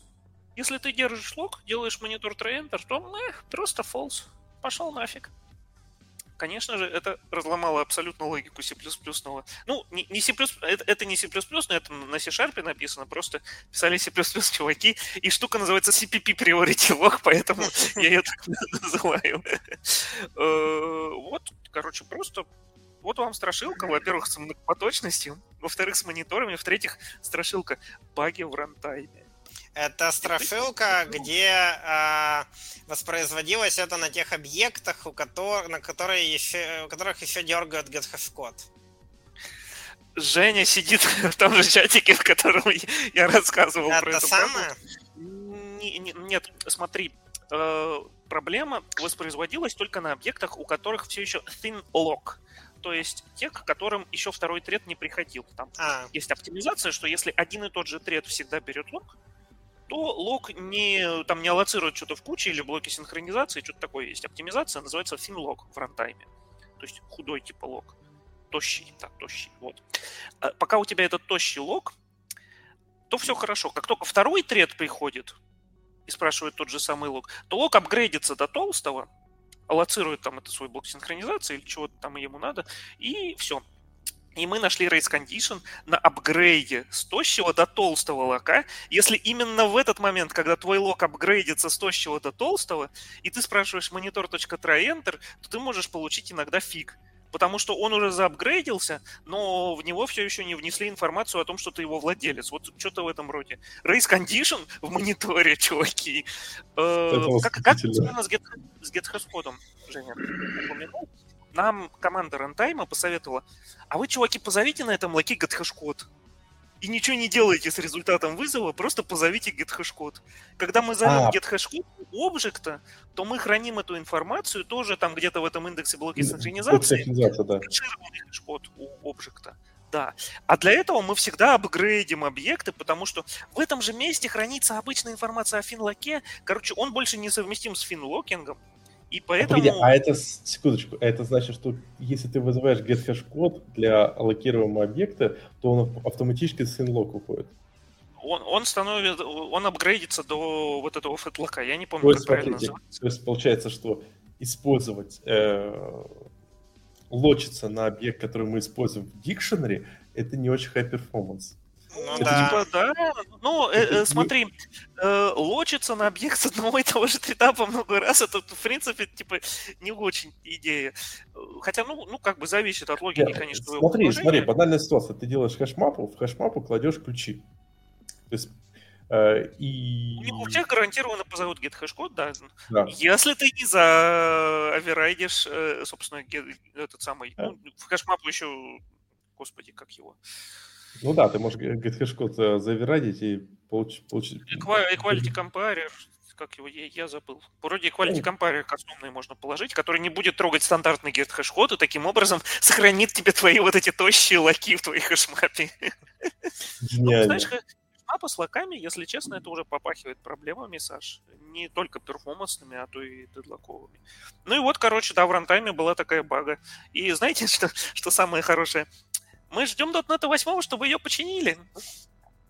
В седьмом уже не починят. Сказали, не хотим портить. Ну, подумаешь, проблема. Ну, подумаешь, всего лишь race condition. А у меня интересный вопрос. А в, самом, в самой конструкции лака они же используют монитор try-enter? Э, там нету try, там монитор.enter. А проблема именно в try entry, так что, ну, вроде бы как, короче, юзай обычные локи, не будет проблемы.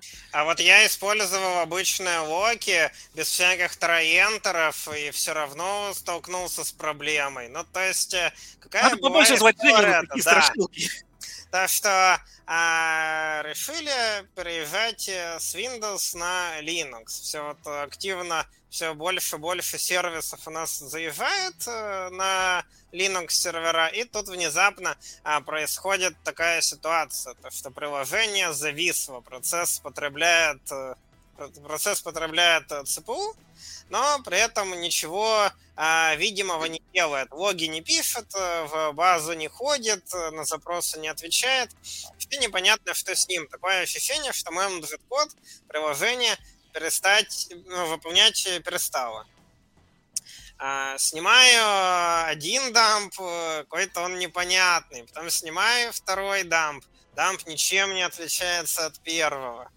Ну и так спустя несколько ситуаций, когда эта проблема воспроизводилась, ну, уже решаю раскапывать внимательно, а раскапываю через этот dotnet-dump, открываю его через LLDB, вытаскиваю из него там всякие managed, нативные stack trace ы. Вот в нативной части обнаруживается интересное. Оказывается, а, пытается за suspend ить все потоки, и не может этого сделать по какой-то причине. Оказывается, то, что когда дотнетный поток э, выполняет какие-то операции с критическими секциями, он э, сообщает garbage коллектору, что он переходит в особый GC-режим э, из preemptive GC в кооперативный, что говорит, что garbage коллектор не может просто так прийти и этот э, поток э,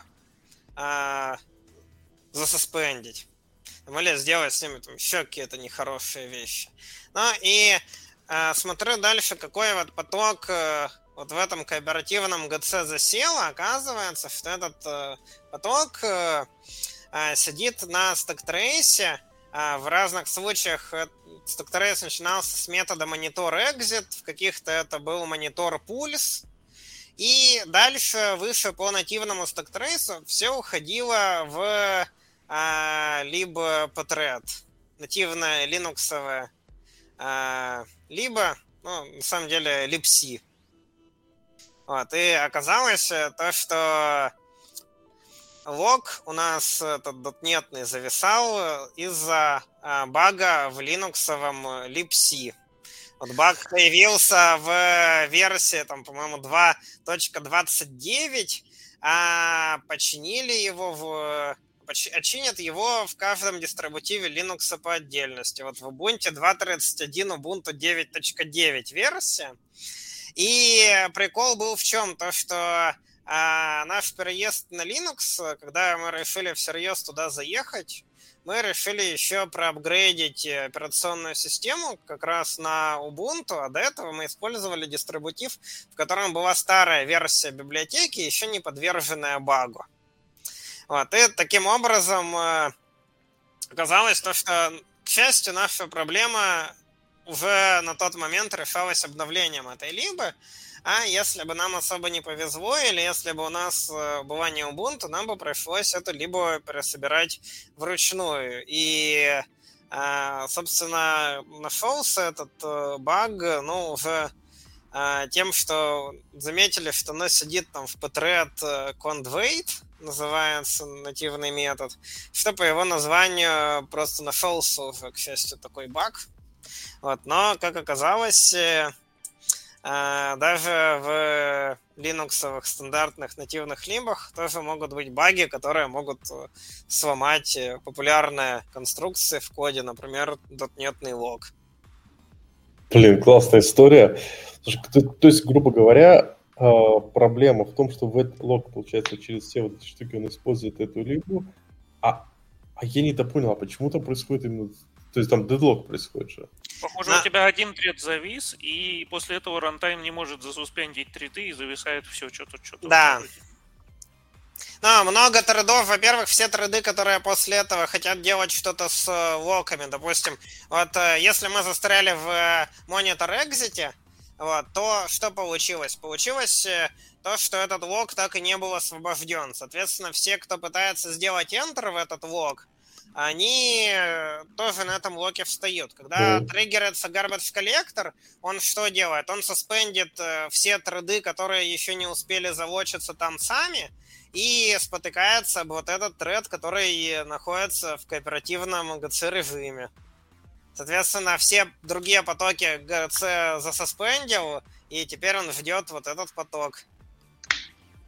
Все зависло. Вот это уже, знаете, самый настоящий страх, что Garbage Collector ждет какой-то левый поток, и поэтому все остальные в соспенде. Нет, самый настоящий страх, Саша, это то, что, э, во-первых, бага при, пришла с обновлением ядра операционной системы, ну или липси, это тоже достаточно низкоуровневая штука. И, и все, и как бы что ты будешь делать? Э, страдать. Ждать сервис пака. Что с локами? У меня тоже есть смешная, смешной историс с локами. Э, однажды мы заметили, что наша прога зависает на логировании идешь лог. там инфо, все, пошел нафиг, завис намертво. Начали разбираться, тоже сняли дампы, смотрим, что в дампах. В дампах мы сидим на локе. Обычно это значит, ну и долго сидим на локе, как бы очень долго. Обычно это значит, что кто-то взял этот лог, правильно? Но нет, его никто не брал. Ну, в смысле, мы не видим никакого треда, который выполняется в коде под этим локом у нас там был какой-то типа глобальный лог на логирование или что-то в этом роде, и, короче, и, и, и все, и непонятно, что за фигня, почему, почему тред может зависнуть на локе. Думали, думали, думали, думали, пришли к выводу, наверное, какой-то тред помер, но забыл закрыть за собой лог. Казалось бы, как вообще такое возможно? Kill, thread, что-то в этом духе? Ну, ну да, но, но мы, мы, не пользовались килтредом. Оказалось, что э, на самом деле что произошло? ИС, вы использовали ИС. Слава богу, нет. Ладно, у меня все, у меня вариантов нет. Нет, мы, мы не использовали ИС, это было в райдере, в решарпере. Короче, что оказалось? Э, у нас выкидывался access violation, ну, то есть ошибка доступа к нативной памяти, но на .NET фреймворке эту ошибку можно все еще ловить. А у нас весь код рутовый обмазан э, такой штукой типа handle, critical, э, что-то там exception, critical state exception, вроде так. И Это... поэтому да, Женя, Женя хочет... Да, по-моему, процесс corrupted state exception. Да, да, да, да, точно, точно, точно, corrupted state exception. Ты, ты прав, ты прав. Даже Женя знает, Женя доклад делал про эту штуку. да. Э, у нас весь код обмазан этими, короче, хендлерами, поэтому мы ловим даже исключение типа access violation. И после них пытаемся продолжить выполнение. Но только проблема в том, что такие исключения ловятся и выполняют файнали только в методах, помеченных вот этим вот handle corrupted state exception. И поэтому monitor.exit, который в блоке finally выполняется, он не выполнялся в нашем коде, и тред мог выйти из этого блока и успешно пойти там куда-нибудь дальше, совершенно спокойно, без, без проблем, но не отпустив лог, лог все еще держится, а тред ушел.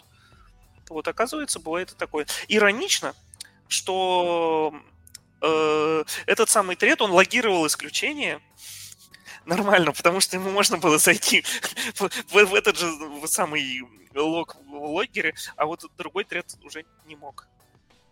В итоге, ну, собственно, печально, печален конец этой истории. Э, мы поспорили, как правильно обрабатывать эти corrupted state exception, и мой pull request с починкой этой проблемы так, так и висит другой стороны, хорошо, что мы э, больше не выполняемся на, на фреймворке, и поэтому мы больше, у нас нету шансов поймать такой exception. Он закрышит нафиг весь процесс, так что... А, ну... а свой exception handler не написали? Э, свой exception handler? Ну, нативный exception handler, чтобы отлавливать такую штуку. Знаешь, Слава богу, нам не пришла такая идея в голову. Хотя, по-моему, что-то что какие-то обсуждения по этому поводу идут. Я не уверен, насколько Access Violation вообще ловится всеми этими Vectored Exception хендлерами. Виндовым точно ловится. Да? Stack. Overflow. Но лучше не использовать это. Вот вам приписать такой Саша даже шлюпки снял, все как бы... То, что кто-то начнет это юзать, это уже достаточно хорошая страшилка. Ну, э, возможно, что это невозможно сделать кроссплатформенно. Потому что если бы можно было, наверное, Microsoft бы сделал, и в .NET все еще можно было бы ловить, ну, типа, в рамках Corrupted State Exception такие штуки. Но на коре они больше не ловятся, даже на винде, поэтому, ну, типа, большого смысла это юзать нету больше, я, я- я надеюсь. Так что не используйте, чуваки, и будьте аккуратнее. Да. Слушайте, у нас тут слушатели накинули куча классных страхов. Но прежде всего, я хочу признаться. Я забыл перечислить э, те страхи, которые говорили наши слушатели в опросике. А ведь там Давайте были послушаем. классные... Да. В общем, вопрос. Бой, боитесь ли вы, и было несколько вариантов ответов, попасть на проект Садским Legacy? 51% боится попасть на проект Садским Legacy. 53%. Я и есть легаси. Да. Это не вы попали, это не я попал к вам, это вы остались со мной. 53% боятся работать на устаревших технологиях. Там VPF, сервелат и прочее. Саша, ты как, как ножом по сердцу. ВПФ устаревший. Ну ладно, серв- сервелат. Ну, И ладно, сервелат. Саша, Саша. Web Forms. Webforms, да. 41% боятся узнать, что одноклассник, пишущий на Go, получает три раза больше денег. Я еще хотел добавить пункт, узнать, что одноклассник, пишущий на Go, получает три раза больше денег. И так и занялся сексом с той одноклассницей, которая все думали, ну, я решил, что это будет слишком э, для... Ну, она просто не влезла в этот вариант ответа. Ты не решил, что это будет слишком, ты только что это озвучил. Не, ну понимаешь, озвучить это, типа, ну, человек надо сначала дойти, до, дослушать до полутора часов подкаста. Как там говорится, как в том анекдоте, если человек да, добро- добрался до, поднялся на такую высоту, то он должен увидеть все. Я не уверен, что хочу видеть все, Саша. Ты, ты не уверен, что ты хочешь слушать этот анекдот. Так, 16% боятся попасть на работу в галеру. 7%, Остальные проценты там уже работают. 7% боятся быть уволенным с галеры. В целом 35% боятся быть уволенным. 21% боятся быть вынужденным менять работы, что ну, забавно. 14% боятся закоммитить свой говнокод на GitHub. Кстати, вот это прям... И 12% просто боятся коммитить на GitHub. Еще 30% просто боятся коммитить. Нет, ну слушай, я, я иногда боюсь коммитить, знаешь, э, у меня была история, э, я вот буквально недавно, э, я сижу, у меня что-то ребенок орет, на, там, что-то надо было, короче, жене отойти. Типичный четверг. Что? Типичный четверг у Саши. Да-да-да, надо жене надо было отойти, короче, там, типа, старший, старший что-то там орет, требует, младшая просто орет. Я, я быстренько закоммичиваю кусочек кода и, короче, закоммитил просто вот кусок кода, в котором, по сути дела, э, я там, типа, добавил, типа, э, в тестике, ну, прокинул в то место, где, ну, не должно быть. То есть там ворник, типа, окей, я ворник увижу, когда буду смотреть ревью, и дальше разберусь. А это что-то я тут- тут все кричат, я, и, и отправил. И дальше мне это на код ревью. Типа, а-та-та. Ну, в то место, где нотнул. Я такой, блин, стыдоба-то какая. В общем, вот, вот, вот страх коммитить. Берешь. Кстати, кто боится, кто боится коммитить на GitHub, посмотрите репозиторий Xamarin Forms и не бойтесь. Да-да-да, это классика. Если ты что-то боишься, посмотри, э, как делают другие люди. У меня, у меня коллега была, которая э, очень э, плохо думала о себе как о разработчике. То есть э, она очень крутой разработчик, но о себе реально плохо думала, считала, что она просто пишет ужасный код и прочее. Э, Все поменялось, пока она не стала девопсом и не стала часто смотреть на код других людей. Это, это, это прям круто. Она, видимо, так. решила просто не пропускать плохой код на про, да, поэтому да, да. стала девопсом. Да-да-да. Ну, это хороший способ не допускать свой же собственный код на прод. Как бы ты не пишешь больше продакшн код, а пишешь инфру и, и, и больше... Ну, хотя инфра тоже оказывается на проде, так что не, не получилось. Не прокатило. Ну, да. В общем, очень Ромхос говорит, пишет просто три слова. Enterprise Service, мать его, бас. А зачем бояться Enterprise Service бас? Вдруг она на WhatsApp написана. Погоди, а в, ну, в смысле, что значит, зачем бояться? Как бы, если у тебя на проекте не было Enterprise Service баса, это значит, что ты писал простой, понятный человеческий код. Возможно, там с каким-нибудь, не знаю, DDD, сущности, которые с, с нормальными бизнес-осмысленными методами. Потом к тебе приносят Enterprise Service бас обернуться не успеешь, как ты пишешь фабрику каких-нибудь сраных медиаторов или занимаешься еще какой-нибудь архитектурной астронавтикой, и как бы и, и, и, и все, и ты, и ты пропал как человек, все. Да-да-да, это самое смешное, что... Я проходил через эти этапы. Чувак, я... Ты не поверишь, но... Ну, типа, наверное, побольше моего опыта в интерпрайзе. Не, не, не настолько, слава богу. А в геймдеве похожая ситуация возникает с некоторыми библиотечками. Я не знаю почему, но реально вот в Unity очень много библиотек, которые любят превращать весь код окружающих вот, вот банальный Zenject. Это DI фреймворк. Как DI фреймворк он неплох. Но когда ты начинаешь использовать какие-то фишки Zenject для того, чтобы упростить свою жизнь, ты в какой-то момент замечаешь, что ты просто пишешь много всякой фигни просто ради того, чтобы удовлетворить требования вот этой долбанной фигни. Или автомаппер. У кого было... Автомаппером мне было... Это уже после... да, это замечательно. Пока не доходишь до состояния, что тебе нужно смапать немного отличающиеся спеки разом. Ну, слушай, там, там есть маппинг, в который ты добавляешь дополнительные параметры, и ты пишешь мапперы, которые обрабатывают да. там 78 булевых флажков, и то по-другому, это еще чуть-чуть по-другому. Все вообще отлично. Какие проблемы? Модный он автомапперов. Надо новый маппер на source-генераторах. Точно. Сейчас Саша допишет source-генераторы в райтере. Они и так уже работают. Да, это правда. Просто есть парочка маленьких багов. Маленьких. Я, я сам пользуюсь разгенераторами, я не уверен, насколько это серьезные баги. Смотри, есть... У меня, у меня работает Лучший способ чего-то перестать бояться, это говорить, что это маленький. Или представлять его Google. Представить это что? голым. Э, голые баги в source я, я не уверен, Маль, что я маль, маленький, маленький, маленькие голые баги. Я сильно стал бояться, Саша.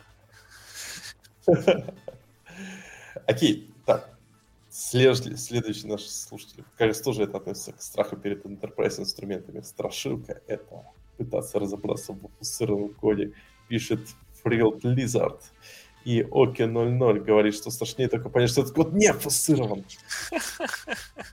Слушайте, я несколько раз разбирался в опустированном коде, разбирал это все, пытался вкурить. Это прикольное ощущение. Ты в какой-то момент уже реально понимаешь дзен. Но это проблема просто фускатора говно. Ты разобрался в фустированном коде? Да, просто, опять же, хороший фускатор, он не позволит тебе в нем разобраться. А так ты просто сидишь, смотришь, понимаешь, что ну, тут такое, тут, тут секое, и вроде все понятненько.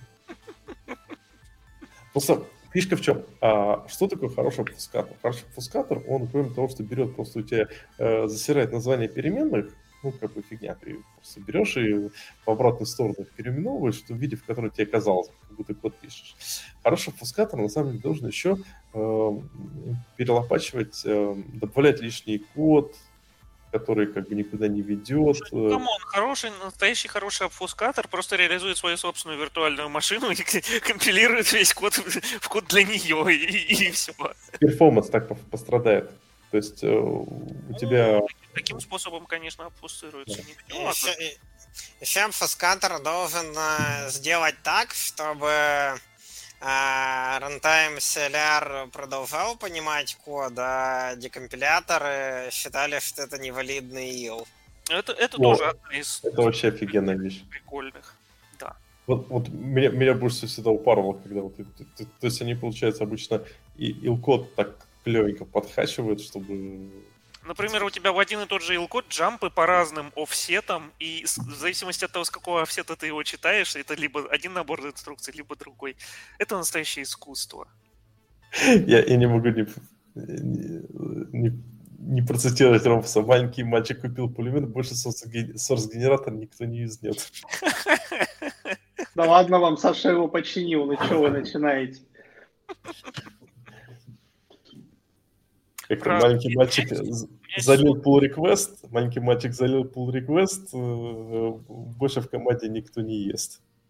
Ну, что-то такие себе. Просто что у меня 12, я встал сегодня чертову рань. Имею а. право У меня только 11, все, все нормально. У меня есть сторис про непарафуцированный, правда, код, а вот страшилка, связанная с этим, что вам придется поддерживать библиотеку без исходников не обфусцированную, но просто вот нету исходников. Библиотека на C++ без исходников, вот, у которой есть 32-битная, вся 4-битная отличающаяся критически версии. И автор которой знает, где вы живете. Ну, я, я, я, я боюсь, что плюсоводы узнают, где я живу. Слушай, слушай мы можем рассказать... Можем рассказать о вот новой фишке про, типа, анализ э, программ психотипа программистов. Ладно, конечно, не важно. Я, я, просто, я просто хочу фишку такую в язык. Э, в, надо, надо, слушай, надо, надо будет добавить в райдер фишку, которая анализирует э, э, тебя как разработчика и отмечает флажками, типа, этот чувак маньяк. И, соответственно... Тогда она его репортит в полицию? Нет, нет, нет. Если человек начинает работать с кодом, он делает git blame, ну, то есть ты э, IDE просто начинает Если git blame, делает git blame, видит твой код, то тебе приходит нотификация. Не, не, не, просто, не, не, просто чувак, если он берет, пишет что-то с кодом, сама IDE должна высчитывать, э, делать git blame, и в те строчки, где э, что-то блеймится, там же у тебя у комита всегда есть почта, и на почту прислать, что типа вот этот чувак с, с пониженной, как бы, э, с повышенной вероятностью э, к смертоубийствам начал разбираться с вашим legacy кодом. Не знаю, а я Ужасно. бы хотел, чтобы наоборот мой код, допустим, какой-нибудь короной или золотой медалью помечался в ИДЕшке. Я очень тщеславный человек. Я бы задонатил за такую фичу. Знаешь, такой... Рассказал сторис, на самом деле, веселый. Э, короче, была... Мы делали штуку для работы с одной железкой, с купюроприемником. Купюроприемник делали какие-то непонятные там китайцы, с которыми вообще невозможно было выйти на контакт. Они, но каким-то образом заказчик у них вытребовал какую-то менеджер DLL, типа SDQ э, для их купюроприемника. SDK выражалась в DLL, короче, и текстовом файлике на китайском, как с ней работать. DLL была на Дутнете, к счастью, написана. Ну, что, мы, короче, написали в нашу прогу, прям в VPF-ную прогу, запустили новый тред, который запускает эту DLL китайскую. Отлично, работает, ну, типа, команда выполняет. Мы, мы перевели с китайского, как бы, ну, бывает, что, за проблема. В первый раз, что ли, переводим доку в Железкин с китайского. Этим нас не напугали. Но оказалось, что чуваки там написали? Они написали, короче, while true, там типа socket. не socket, компорт у них был, serialport.read, ну и все. И таким образом они обрабатывали приходящие данные вот с этого девайса. Просто в бесконечном цикле. Без, ну, вообще без вопросов. Оказалось, что эта фигня очень много хавает ЦПУ, если из компорта не приходит никаких данных. Потому Почему? что, ну, там типа read вызов. Я, я не помню, какую именно перегрузку они использовали, но вроде бы есть какой-то вариант рит вызова, который тебе просто возвращает типа 0 байт и быстро возвращается. И, соответственно, оно в бесконечном цикле дрочило вот эту вот читальню из э, компорта и кушало ЦПУ, когда нет общения с устройством. Вот. Ну, что, пришлось... надо, надо что-то с этим делать. Что, что же нам сделать? Как же нам это вылечить? Взяли, декомпильнули эту DLL-ку. Сначала я взялся, я такой, типа, а, я крутой, сейчас я все починю. Задекомпилял эту DLL-ку, э, вставил туда 30 лет 15, закомпилял обратно, положил в репу, работает. Все, круто. Я крутой, я вам все починил. Э, через какое-то время приходит заказчик, говорит, стало очень много зажевывать купюры наша эта херня из-за вашего говнокода. Ну, что, мы, мы, короче, спешно выкатываем в прогу опцию, какую версию библиотеки юзать. На, устроили АБ-тестирование. Наполовину там устройств раскатили одну, на другую половину другую. Действительно, с моей версией зажевывают много. Ну что, я, я, я все еще себя считаю крутым. Э, тогда еще пока. И что? Заилдасмил эту библиотеку. Запатчил прямо асм заиласмил ее обратно. Э, ну, тоже Васми написал там типа thread sleep тот же самый. Думаю, наверное, мы собрали не той версии C-Sharp компилятора. У китайцев какой-то свой C-Sharp компилятор, возможно. Я то есть, погоди, пор... он бы, он бы тогда просто там, не знаю, отваливался, а не зажевывание. Ну, то есть зажевывание тоже было связано, скорее всего, с... Ну, зажевывание было связано с некорректным, скорее всего, потоком команд, на самом деле. Mm-hmm. Просто, ну, типа, мы не вовремя что-то отправляем. Было предположение, что, наверное, после перекомпиляции, либо мы, ну, типа, новый компилятор... Там же, там, там, же, там, же, там же thread sleep означает, что просто вот э, в тот момент, когда нужно там подать команду, что ты закручивай э, вентиль, он на слипе, правильно ведь? Вроде как нет, это было на чтении данных из устройства. Короче, была идея, что, наверное, мы что-то поломали нашей рекомпиляции библиотеки. Кажется, был еще промежуточный этап, когда мы реально просто задекомпилили и закомпилили обратно, раскатили на девайсы, и тоже была проблема. Mm. В итоге что, мы выкатили V4, которая заилдасмлена, запатчена и заилдасмлена обратно. Она работала хорошо. То есть реально была настоящая проблема в том, что, э, ну, вероятно, я до сих пор так считаю, что э, где-то тайминги поменялись, типа новая версия C-Sharp компилятора скомпилил маленький mm-hmm. байткод, в итоге какие-то где-то в многопоточности, какие-то треды были ну, в другом порядке, в итоге события, короче, на этих тредах происходили, потому что кто-то стал побыстрее, кто-то стал помедленнее, и в итоге события в другом порядке приводили к неисправности устройств в энном проценте случаев это не все время происходило, это ну, довольно редкое было событие, но мы его в нашей статистике наблюдали, потому что мы выкатили фичу с раскатыванием нескольких версий вот этой вот дурацкой либы, которую мы там дампали, дасмали и с ней тут не делали. В итоге оно какое-то время работало на вот такой вот грубо запатченной, ну, тонко запатченной версии библиотеки, пока мы, по-моему, не вытребовали все же у китайцев новую какую-то версию с пофикшенной проблемой, и она тоже работала нормально. У меня, кстати, был момент, вот, как раз используя рефлектора, ну, который декомпилятор с Sharp, э, причем такой очень банальный. Случайно нажал git checkout минус-минус точка, git clear минус f, вот просто случайно э, после нескольких дней работы. Но у тебя остался скомпиленный код. Да, у меня остались делельки, поэтому просто их раскатываю такой. Причем зараза он там линки туда еще ни хрена не умел разбирать. Потом брал просто типа, разворачивал, ну нормально, вроде работает. У нас было еще прикольнее, кажется, на том же проекте. Короче, э, заказчик, до этого у нашего заказчика был какой-то другой вендор софта, и они к нам прислали свою железку вместе с представителем предыдущего разработчика, который должен был нас проконсультировать по договору, рассказать, что все как работает, показать. И в конце удалить свой софт, потому что, ну, типа, все, договоренность о передаче этого софта не было нам собственно, чувак приехал, все по-честному сделал, все, все, все как положено. В конце грохнул свою прекрасную прогу. А у нас тоже с какой-то железкой ну, нужна была э, связка. И, как назло, у этой железки ни SDK, ни хрена нету. Вообще, вот прошлая прога работала, новая прога не работала. Спрашиваю, что делать? Э, заказчик говорит, ну, вообще у нас, типа, ну, они, в общем, нашли какой-то способ договориться или не договориться, или они что-то придумали. Короче, говорят, возьмите, восстановите удаленные файлы от предыдущего вендора и юзайте их. А, а, а чувак удалил просто через, через корзиночку. Ну, через Shift Delete. Он, он удалил их окончательно, но как бы восстановить удаленные файлы с диска мы частично смогли. Мы их задекомпилили. Напоминаю, что декомпиляция там в, России была законна, и, и сейчас, наверное, законна для некоторых нужд. Это было, была законная декомпиляция тогда. Э, и, короче, ну, задекомпилили, разобрались, что там у них происходит, заюзали кусочек там под кода предыдущего вендора, и, и все стало нормально. Мы какое-то время на нем ехали. А может, и до сих пор даже этот проект на нем, я, я не знаю.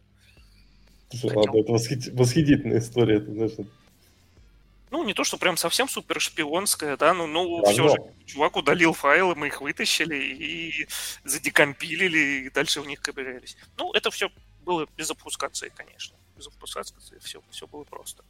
Опуцированный код в продакшене я бы, наверное, не хотел типажить. В общем, тогда в шоу-нотах я тогда вот этот так и напишу. Пайки из, кле- из склепа. Хорошее название. У нас были классные, э, когда я закинул э, информацию по этому выпуску, э, чат, в телеграмных чатиках люди прям, на самом деле, классные поэтики писали. И мне очень понравился вопрос. Страшно, когда за тебя уже все решили, хотя для кого-то это уже плюс. Вот сейчас мы, сейчас мы переходим уже в секцию, чего мы все боимся.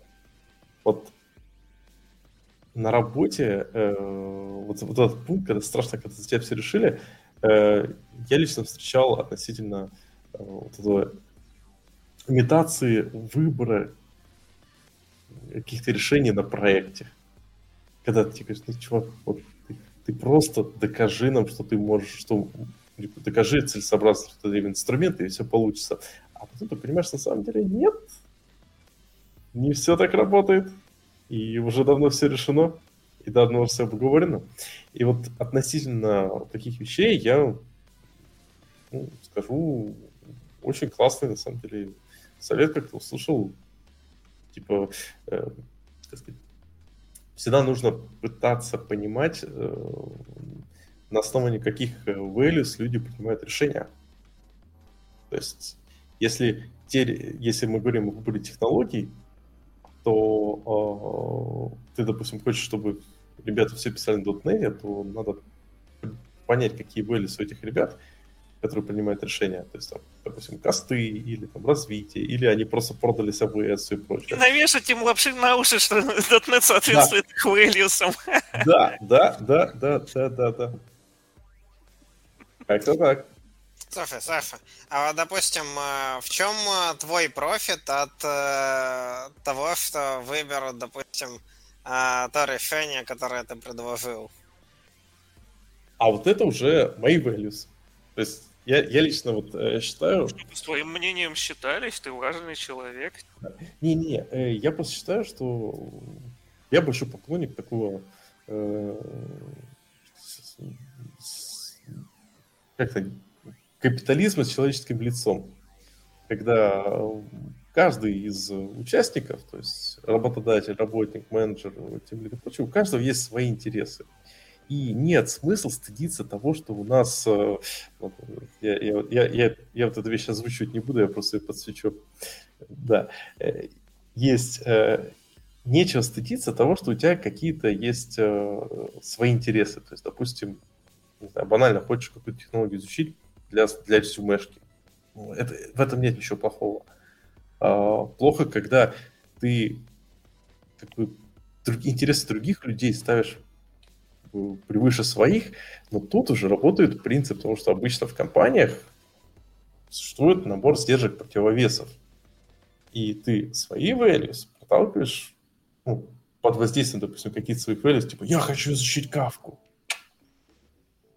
Ты предлагаешь ее на тот проект, в котором она будет от, адап... ну, она, в котором она понадобится. Так, чтобы в конце концов получилось, что и волки сыты, и овцы целы. А для этого нужно понять, какие, кажется, вылез у другого человека. Это так. Вот загнул, так загнул. Ну, я... Как должно было быть, я, я не, не понял. Но в целом, типа, да, вполне звучит разумно. Да. В целом, да, типа, если это соответствует потребностям и предлагающего и а, проекта, то why not? А Главное, никогда не сдавать свои вылазы. Главное, никогда не сдавать свой вылез. Вот это прям самое главное. Потому что сидишь там, обсуждаешь, там, типа, да, да, вот это на проекта, типа. И, знаете, я, я сам люблю так. Слушай, ну вот давай честно, вот тебе-то зачем это? И человек наверное, про меня думает такой, ой, на самом деле я вот знаете, кафочкой хочу позаниматься. Или там, вот, знаете, давно хотел позаниматься с парком, чтобы свалить от вас говно, говноедов на нормальный проект. И такой, понятно, все, продолжаем сидеть на Oracle. Да, ну, ты будешь делать самую легосятину теперь в нашем да, проекте, да, понял? Да, да, да. А, Нельзя менеджерам верить. Скорее как, то что вопрос э, в итоге сводится к тому, что если мы разворачиваем какую-то э, новую технологию, то неплохо бы, чтобы уже был какой-то ну, опыт работы с этой технологией в компании, чтобы были как минимум те, кто будет там эту кавку там, э, устанавливать, поддерживать, там, деплоить. Если у нас уже а, там, допустим, сервера, на которых мы эту кавку развернем. Что такие вопросы, они тоже а, возникают при выборе решения. Ну и э, бывает так, что легче остаться на том, э, что есть, но, конечно, в некоторых случаях, допустим, ну, Oracle, ну, вот понятно, что с него все равно лучше съехать, потому что это сам по себе кусок легосятина, потому что оно платное, там, еще куча Питер и Оракла собрались. Да.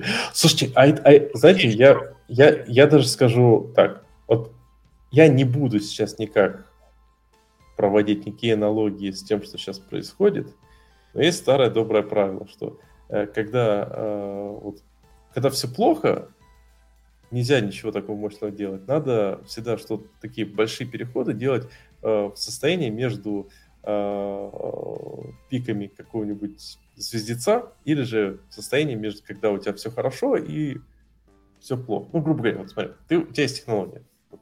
Вы долго сидите на какой-нибудь старой технологии, и пока что это оправдано. Потом потихоньку начинается такое, вот ее начинает потихоньку сворачивать поддержку. Мало разработчиков, ты продолжаешь сидеть. И вот как понять тот момент, когда тебе нужно переключаться? Обычно это сложно. Я, допустим, для себя просто прикинул главное правило, что э, обычно ты хорошо понимаешь, что тебе нужно было переходить на ну, менять технологию или менять технологический стек вчера. То есть, как бы ты смотришь э, на себя прошлого, и ты понимаешь, в какой момент тебе нужно было вносить изменения в свою жизнь. Там. А но как это сделать сегодня сложно. И, опять для, я для себя просто нашел решение, и оно, возможно, в том числе технологическое поможет. А, ты просто смотришь, что когда тебе кажется, что сейчас еще можно чуть-чуть подождать. Вот не долго ждать, а чуть-чуть, что, в принципе, типа, все более-менее успокоилось, типа, вроде как бы и в VCF есть уже open source версия, и вроде Windows как-то продолжает поддерживать. Можно еще чуть-чуть немножко подождать. И вот это чуть-чуть немножко означает, что сейчас самое оптимальное время для перехода по двум причинам. Если ты чувствуешь, что чуть-чуть немножко можно, значит, у тебя есть достаточно ресурсов, достаточно, достаточно инструментов для этих переходов. То есть, типа, все более-менее спокойно, можно инвестировать.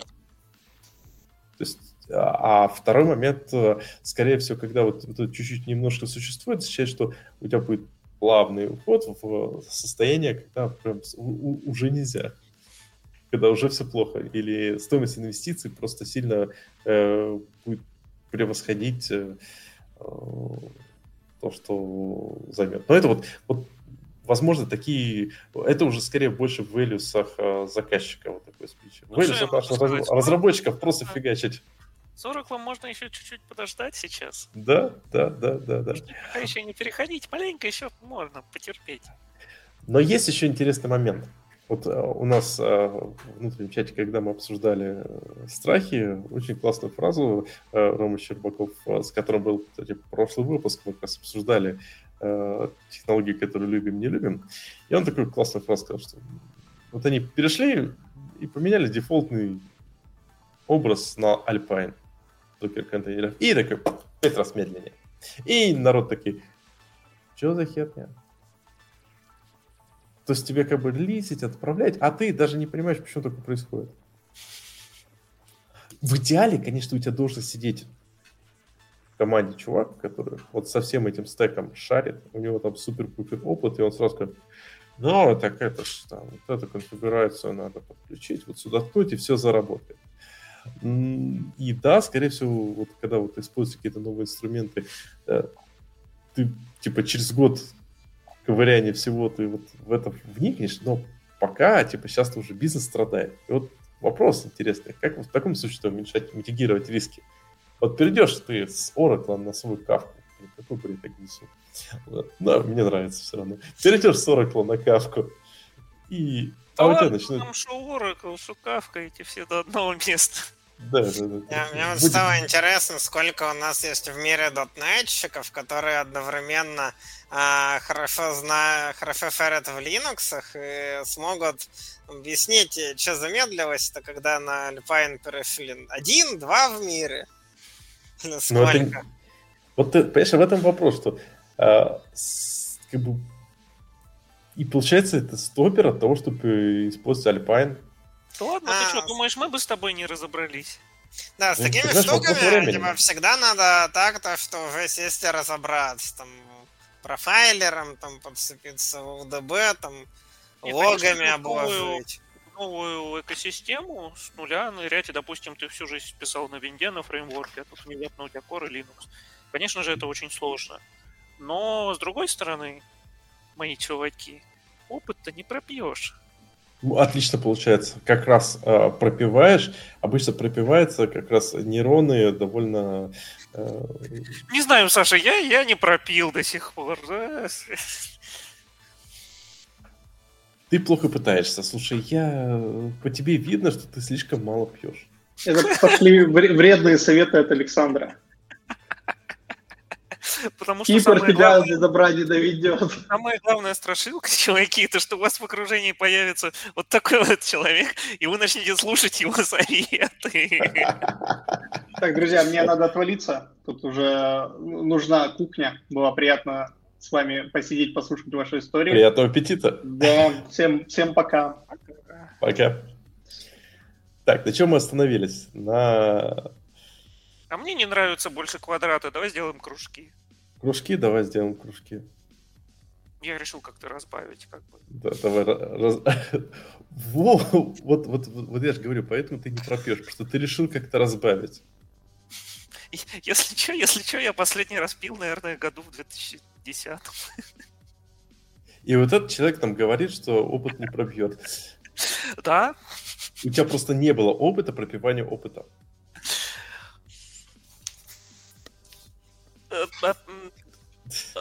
Вы не to go deeper. Сложно, сложные у тебя шутки. Ну, окей, да, ты, ты, ты выиграл, ты, ты, да. ты вызвал ну, замешательство у меня, Саша, ты победил. Да, но все-таки. То есть, если мы говорим о, о вот всех этих... Я согласен, что опыт не пропьешь, и при этом... Ну, если не целенаправленно, конечно, этим заниматься, ну, ну да, кому... Да. И тут есть вот интересная фишка, что вообще с точки зрения э, команды, тут бы интерес э, ну, обычно тем лидов, э, э, менеджмента всегда в том, чтобы к тебе пришли уже опытные специалисты, желательно с минимум за миним, минимальные деньги, и все сделали. Быстро, качественно, недорого. Да. Соответственно, то есть, смотрите, типа, Стра- страх. Как можно уменьшить страх, э, подобный страх? Э, да банально показать э, менеджменту, что дорого взять людей, которые в этом шарят. И поэтому дешевле будет... Оставить тебя. Э, Не-не-не, и поэтому дешевле будет развивать подобные компетенции внутри команды. А потом развитые компетенции внутри команды сбегут Хвалит. в другие команды. Это Или уже наш компания. Интерес. Это мы уже говорим о наших интересах. Я ну, скорее ну, в наших, что... в смысле, в наших, как со стороны сотрудников. Да, да. Да, да, да. Это, ну, опять же, ну, я и, считаю, и что... вот, вот это как раз информация не стоит менеджменту расшаривать, да. Что они ну, сбегут. Не, я просто говорю, я считаю, что тут э, ну, не стоит стыдиться своих э, потаенных желаний, хотя некоторых желаний стоит стыдиться. Саша вспомнил про свои желания какие-то, видимо. Да. И как бы надо просто понимать, что у других людей другие желания, у других людей другие мотивации. Так, у нас наши слушатели сразу вот, вот редиска задают вопрос. Хорошая страшилка, да, действительно редиска какая-то пишет. Да, почему .NET вакансии 1200 на HeadHunter, а с тегом Java 2950? Наверное, что-то из них JavaScript. Ну, ладно уж, я, я верю, что это про Java. Но, чувак, а тебе мало, что ли, 1200? Uh, я... Или, или, простите, простите за сексизм. Всего лишь во сколько, там, два с половиной раза, там, ну, там, не, так, не такая большая разница. Ну, а сколько программистов? Вот это хороший вопрос. А сколько на место программистов? И причем, более того, ключевой вопрос, а в твоем э, ценовом и там диапазоне experience а сколько вакансий и сколько программистов? Как бы вполне такое может быть, что в один стек проще джуном вкатываться, а в другой стек э, там сеньором. Ну, сеньором, наверное, везде про- проще. Хотя, кто знает. Ну, Если Тут, ты сеньор по опыту, а не по знаниям, то тогда, да. С сеньорством есть проблема в том, что ты-то уже такой большой, ты хочешь себе там больше денег и прочие штуки, и ты на э, переходить на другой стек с э, уменьшением не согласен. Хотя мне кажется, ну, что... Разные истории бывают, кто-то согласен, кто-то не согласен. И с каким уменьшением, и смотря на какой стек. Да. А, слушай, я хочу тебе сказать, что, на мой взгляд, в принципе-то, э, при... если нормально подготовиться, поизучать технологии, то найти себе работу на а, другом стеке вообще не проблема. Э, просто приведу банальный пример. У меня товарищ в Яндексе работал, и у них было правило, что к ним приходят люди. И даже если ты до этого писал на чем угодно, абсолютно не важно. Главное, как бы, чтобы у тебя был соответствующий опыт, то есть именно в разработке, неважно, о чем ты пишешь, и понимание как бы языка программирования, которым ты пишешь. И таких проектов много. Мы привыкли, что мы, вот это, кстати, важный страх, мы смотрим на резюме и думаем, что если мы не соответствуем полностью всем этим буковкам резюме, то мы дно. Смотрим там Java, и там страшные спринги, ужасные лапки, э, ламбоки э, и прочие адские вещи, которые ты такой, господи, я никогда это не выучу. Вот тут, кстати, есть еще такой страх, то что в резюме это, допустим, э, как бы, допустим, я вот не полностью, мое резюме там, допустим, не полностью будет соответствовать вакансии, а вот там какой-нибудь автоматизированный HR-робот, там, который проверяет резюме по ключевым словам, отправит меня в стопку неудачников. Вот такой так, надо, так, так надо, надо тоже так сделать, типа... Слушай, кстати, вот в плане страха HR это да. Тут, тут, мне кажется, работает главный принцип, э, лучший способ попасть в нужную компанию, на нужный проект, это готовить свое резюме э, под эту компанию. То есть, скажем так, если у тебя есть 100-500 компаний, в которые бы ты ну, нормально пойти, но не сильно хочется, ну, рассылаем свой generic резюме, в котором перечислено все, что угодно. Из них половина, возможно, на, на уровне HR отсеется, потому что не будет нужных слов, половина останется. А на те, э, в те компании, которые тебе интересно было бы, ну, можно потратить некоторое время, подготовить для них конкретное резюме. То есть с перечислением тех технологий, чтобы точно на, на уровне HR не отсеяться. Это очень помогает. Хорошая, ну, кстати, да. рекомендация, вполне норм. Еще очень прикольно на самом деле помогает выходить э, э, сразу через девелоперов, минуя HR.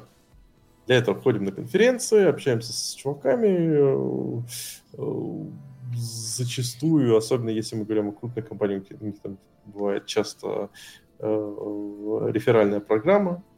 Мы, кстати, в каком году ходим на конференции? Я честно, понимаешь, я думал, я думал, что в 2020-ми наконец-то выйду, наконец, физически на сцену, обниму всех. В ты думал? В 2022 22 а, я думал, что уже, уже же говорили, что будет какие-то физи... физические конференции и прочее. Ну, кто же знал, что будут такие физические конференции? О, да. Главное, чтобы до химических и до э, распаднических, да, распаднических конференций не, до, не доходило. Да. да. Но вроде остается хайводы. Хотя это совсем не, не, ну, не да. та тематика, по-моему, конечно. Немного. Ну ладно, у нас тут, в принципе, в Европе-то есть еще конференции, на которые можно походить. А ну, с российскими сейчас, конечно. Ну, Хайвода я и упомянул, потому что они пытаются сейчас там в Армении, по-моему, делать. А, вот как? Я не слышал про это. Я не знаю, на, на, можно рекламировать Хайлот здесь даже? Да, слушай, у нас, э, понимаешь, у нас подкаст, на самом деле, когда мы что-то рекламируем, нам за это не платят. У нас подкаст вообще полностью не... не, не... За все хорошее а... против всего плохого. Мне, мне нравится. Нет, просто никто не хочет денег много платить. Когда, когда, когда кто-то предлагал платить... А мало ты не берешь, мало. да? А мало я не беру. Не, ну понимаешь, как бы надо, чтобы хотя бы на шляпку хватило. А эта шляпка стоила... И сколько она стоила? Слушай, по-моему, 1 евро. Вот так вот. Чего, даже, даже столько никто не заплатил, Саша. Ой, Саша, давай я тебе задоначу один евро. Не, ну вот тогда придется регулярно делать выпуски, а так можно расслабиться иногда. Ну, ты что-то не сильно расслаблялся даже на фоне происходящих событий. У тебя достаточно периодически выходил подкаст. Это... Не, мы, на пол, мы на полгода, кстати, делали паузу. Когда а, ну, ну, слушай, вот, вот там, когда вся вот эта основная фигня, там, типа, ну, с твоей релокацией, в частности, ну, это, это уж ладно. Ну, это... Так, так, мы так, тогда мы просто понимали, что это... Да, это, на самом деле была тогда история, я смотрел, понимал, что так, ё-моё, если сейчас записывать подкаст, то это будет под, подкаст просто исключительно на обсуждение. Надо бежать! Куда бежать? А-а-а! Да. Ну и получается так, то, что таких э, подкастов наверняка уже там десяток штук, и а, явно все ну, в какой-то мере подустали от такого контента. Там. Тоже не буду рекламировать, там целые клубы есть по тематикам. Да-да-да. Я в этом плане... Страшно и печально это все слушать. Я в этом плане восхищаюсь Толей и Игорем с их подкастом Radio.net, потому что... Вот потому что они... они там реально обсуждают .NET? Да! Кстати, вот редиска, редиска, говорит, что вообще Embedded сейчас пилит софт для метаборудования и хочет свечнуть на шарпы так, как больше нравится. Welcome, это хорошая идея. Я скажу, что надо слушать свое сердце. А не подкастеров. А если уже утилиты на шарпе, то вопрос, а чем это уже не свич на шарпы? Ну, слушай, это Embed плюс утилиты на шарпе. И, ну, сам понимаешь, одно дело типа утилиты на шарпе, а другое дело, скажем, Enterprise на шарпе или. Ну, вычеркиваем слово утилиты, вычеркиваем слово embed, добавляем ключевые слова и резюме готово. А здесь ты прав, конечно. Кстати, вот, Жень, можешь э, прокомментировать? То есть, вот пишет, количество вакансий было по Москве, только в целом весь рынок просел два раза после известных событий. У меня просто... У меня просто история какая. У меня есть несколько знакомых ребят. Эм, один как бы работать в компании, у него зарплату перестали платить, э, э, проблемы. Другие ребята с, так, компания, неизвестная, компания с неизвестным названием, которая заменила другую известную аутсорсинговую компанию, э, вплоть до того, что она в том же офисе находится и забрала тех же сотрудников, но там тоже есть сейчас проблемы с тем, что заказов нет, то есть как бы что реально, ну, типа, с, в общем, я от своих знакомых получаю только какие-то такие. Вот это уже настоящие страшилки, как бы. Да, да, да. Я, конечно, не, я вот не столкнулся именно с таким, но может, потому что я не искал, э, допустим, работу там на московском условно рынке, вот, э, там, после вот э, февраля, но есть какое-то ощущение, то, что это, ну, вообще рынок не только конкретно, допустим, российский, но и а, как бы общемировой в какой-то какой-то в каком-то плане встает, что ли. И то, что там э, слышал, то, что а, там акции меты очень сильно обвалились, что крупная компания, там Microsoft, там Google объявляют там хайринг фризы в какой-то мере. Поэтому, ну, кажется то, что э, просто в силу ну, известных обстоятельств, как бы Э, российский рынок находится в еще большей неопределенности, никто не понимает, э, что будет э, там а, условно там завтра, через две недели, там через год, и поэтому, естественно, нет, наверное, особого желания так всех а, нанимать. Но вот единственное, а, как я столкнулся именно в ну, вот, вот, э, с последствиями всех этих событий. Но я на самом деле думаю, что это были не, пос, не конкретно вот последствия всего произошедшего, а то, что одна компания проводила а, контест по Сифарпу, активно пиарилась э, через э,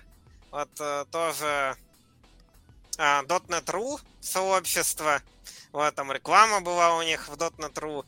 Вот, я у них этот контест выиграл, а они меня кинули. Приз мне так никто и не заплатил. Компания ну, трехбуквенная. Вот, Блин, думаю, вот это обидно. Это да. многому уже говорит. Вот, они вначале, ну, призом там была поездка в Дубай а, с там, ну, там, билеты, там, гостиница, там, на в, в один конец. Вот. А, но вначале они очень долго от меня отпирались тем, что сейчас коронавирус, а потом начали отпираться тем, что у них там кризис, сменилось руководство и всякое такое. Вот. В общем, э, а, я на самом деле не знаю, что с вот таким э, делать.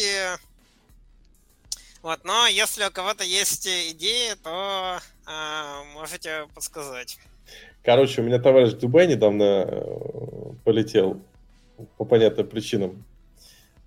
То есть, э, и в Дубае плохо. Он говорит, жарко.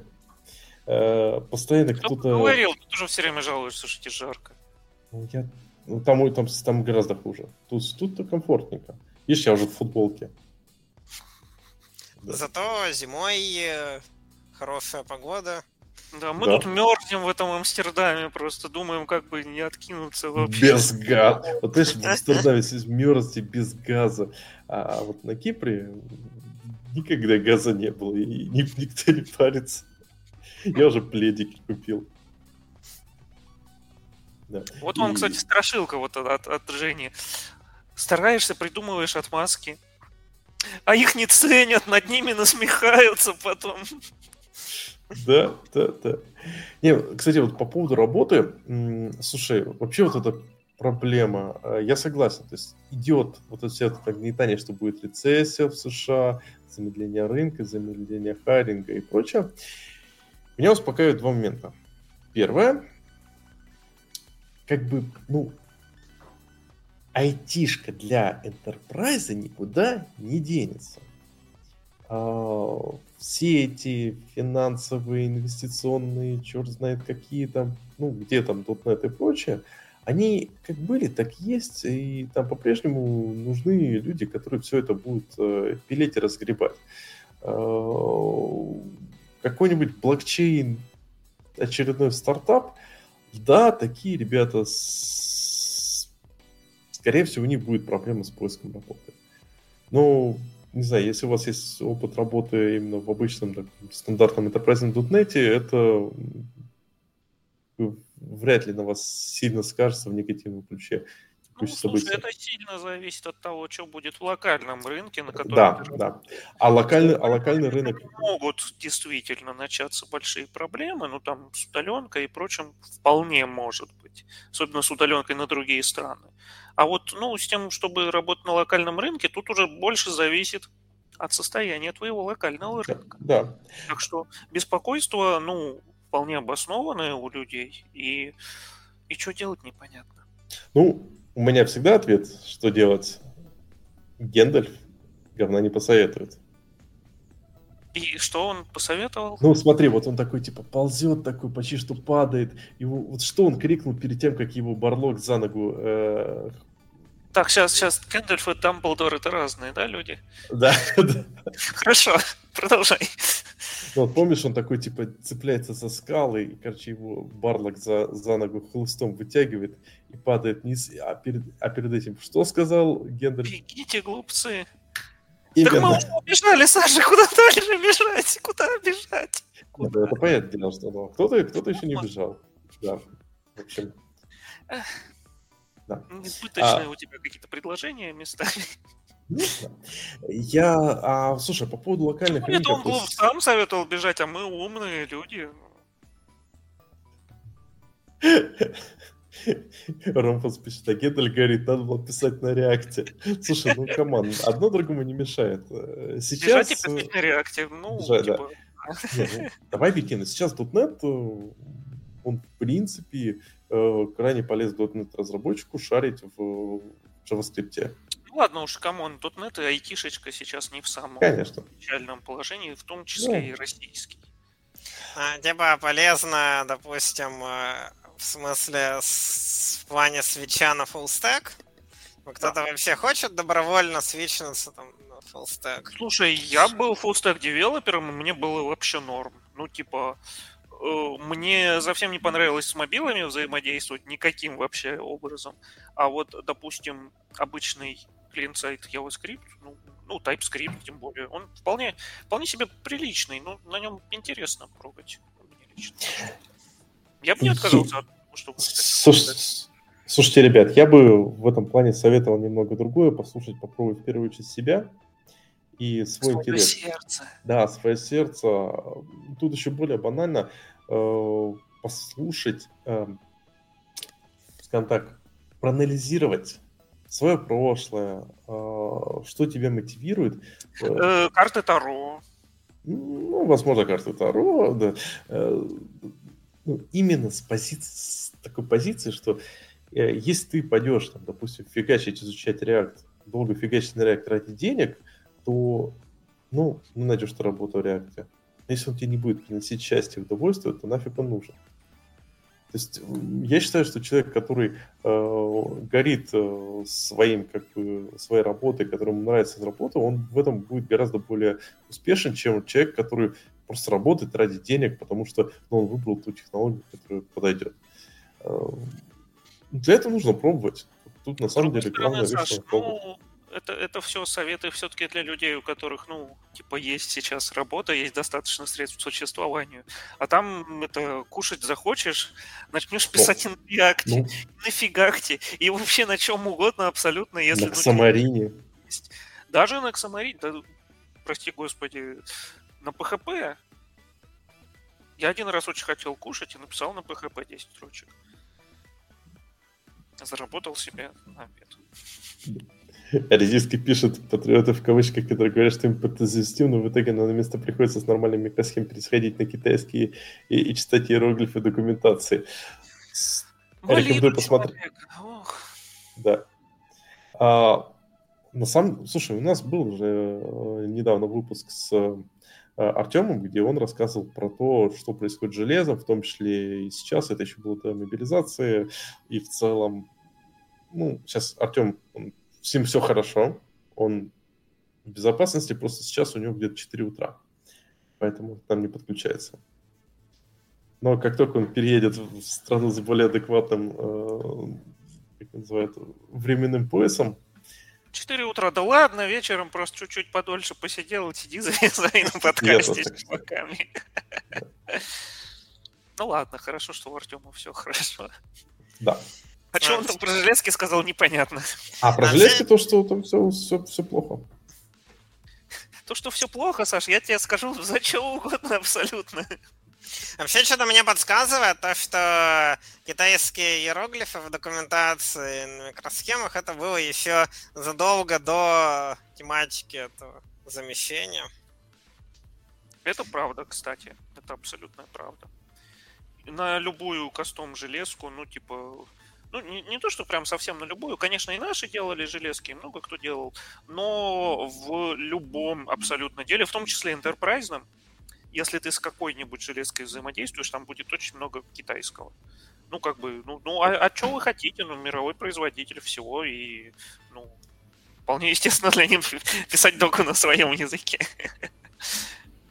Мы вот работали с замочными системами, э, с лабораторным оборудованием, там, для, для какой-то автоматической препараторской. Туда, короче, ей труп задвигаешь, она его сама вжик, вжик, вжик, раздел, скидывает из него все анализы, от чего помер, там, чем жил, все, все понятно про него. Э, и что-то еще было. А, ну и вот это вот вся, вся купюрная, вот эта вся шняга. Все очень активно делалось в Китае. Запчасти были китайские, доки были китайские. Еще, ну, в 2010-х годах, в прошлом, в прошлом десятилетии. И, ну, да, да, это тренд достаточно старый. То, что сейчас он никуда не денется, особенно с российского рынка, ну, это очевидно. Кстати, да, слушайте. Учить китайский. По поводу э, рынков. Вот вот давайте, Вань, что, вот, что ты можешь сказать про Амстердам, Амстердам, амстердамский IT-рынок? Ну, типа, что, как думаешь, человек сможет прийти в Нидерланды приехать и найти работу? Вот много там дотнета на этом рынке? Там, да. ну, или бэкэнда? Э, ну, слушайте, я тут, типа, не очень долго нахожусь. Но если посмотреть на предложение работы, допустим, то мне присылают примерно с такой же интенсивностью, как в России. Именно что-нибудь .NET ориентированное. Ну, то есть вот я тут типа три месяца живу, мне парочка предложений уже присылали. То есть, ну, правда, у меня там типа опыт, там сеньор, помидор, все такое. Но, ну, типа, есть. Если хочется, то найти можно. Плюс, ну, э, здесь все-таки ну, на другие европейские страны, отсюда удобнее работать. В России это был в основном, ну, те предложения, которые я видел, в основном были внутренний российский рынок, или, во всяком случае, российский работодатель, который предлагает там, может, и на зарубежный рынок, там, на галерку какую-нибудь поработать, еще что-то. Но там это были российские конторы, а здесь это уже и всякие другие. Ну и в целом, мне не кажется, что дотнетный рынок Амстердама, не Нидерландов, перенасыщен сейчас, типа, девелоперами, вроде бы все. Во всяком случае, ну, я, я все-таки сеньор, я, я смотрю на сеньорный level вакансии. Вроде нормально все. Кажется, что больших проблем пока что нет. На Кипре... Например, приложений каких-нибудь там местных там госуслуг или типа того, которые написаны на .NET или там сервер на ASP.NET. Все, все норм. На Кипре с этим забавно. Еще, по-моему, написано, что вас отдельно заставляет. Да, это сейчас... Вообще приложуха, я ее как бы себе поставил, пользуюсь, ну, нормально. А на Кипре с этим забавно. Тут э, очень сильно, очень активная тусовка всяких инвесторов, э, э, стартапов и прочее. В детском а... саду в том же, да? Слушай, и что меня дико прет? Тут народ не парится рассказывать о порно-стартапах, о каком-то гэмблинге, э, о каких-то э, крипте, крипте, то есть э, в России как-то обычно такой, типа, ну, что-то... Ну, слушай, так... крипты в России было вот жопой жуй, ну, просто ну, понятно, каждый, да. каждый второй детсадовец уже криптомагнат. Да. В общем, из этого, на самом деле, ну, да, интерес... немного. Хотя гэмблинг, вообще, знаешь, по гэмблингу много было вакансий, много всегда предложений в России в том числе. Но, разумеется, что для ну вот, гэмблингового какого-то сервиса, который не в России располагается. Там вот, допустим, в Казахстане достаточно свободно с этим, насколько я понимаю. И у них довольно несколько крупных сетей вот этих вот всяких там каких-нибудь ставок, еще чего-нибудь, что не везде законно, вот тут у них это нормально, там много такого. Mm. Я знаю, я, я не уверен, у меня, может, инфа устаревшая по этому поводу. Я, я, не, я, не хочу... Я тоже... Ладно, все равно все знали э, URL ы этих э, gambling ов, как на них зайти из России.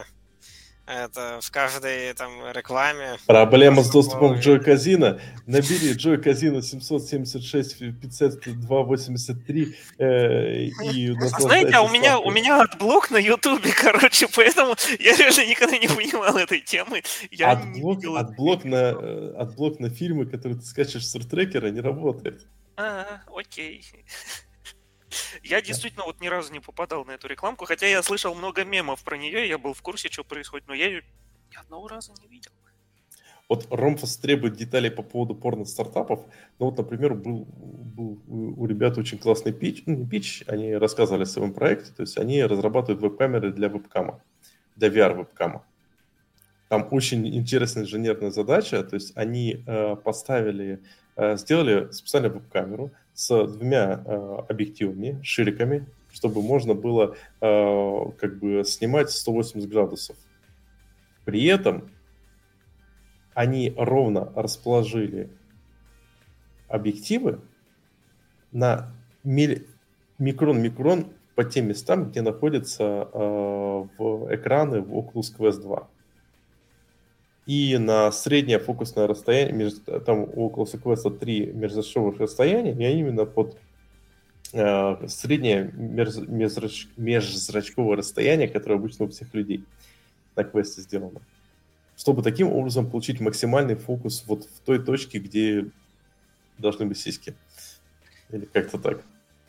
Я заметил, что как то про порно-стартапы начал рассказывать, у нас аудитория вжик, скакнула вверх. Кстати, наверное, это хороший стартап для embedded разработчиков в чате, которые жалуются на нехватку вакансий. Который еще с медицинскими девайсами там что-то утилит. Да, да, да, да, да. В общем, а, короче, тут много всего этого. Из, из этого вытекает, на самом деле, основная фишка, что поиск работы на Кипре выглядит скорее в том, что просто приходишь на конференции, местные тусовки, которые тут постоянно каждую неделю проходят, э, и просто трепишься с людьми, и на самом деле тут народ так и находит работу. Знаете, как, как не чистый хедхантер какой-то, а просто... Э, через нетворкинг локальный. Да, да, через локальный нетворкинг. Там, с этим поболтали, с этим организовались, то и все, и ты, чувак, в порно Сидишь, сидишь, ковыряешься говноколем. Главное, неожиданно для себя это мне оказаться. Ну, слушай, это да. А, а все остальное нормально. Ну, до тех пор, можно, конечно. Я бы в целом вот страх, э, силь... понимаете, вот, по поводу поиска работы, страха и прочее, я считаю так. А, страх — это первую очередь очень хороший наш помощник. То есть если ты боишься, что твой технологический стек будет недостаточно широкий для того, чтобы, э, допустим, попасть для локации или для э, того, чтобы найти подходящие деньги, это отличный мотиватор для того, чтобы развиваться. Это ну, лучше, чем ничего, лучше, чем просто сидеть и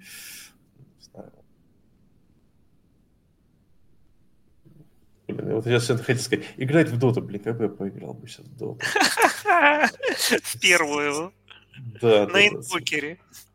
Я, я всегда, я, я за Урсу в основном тащил. Я не очень шарю, я просто назвал единственное, что я помню оттуда.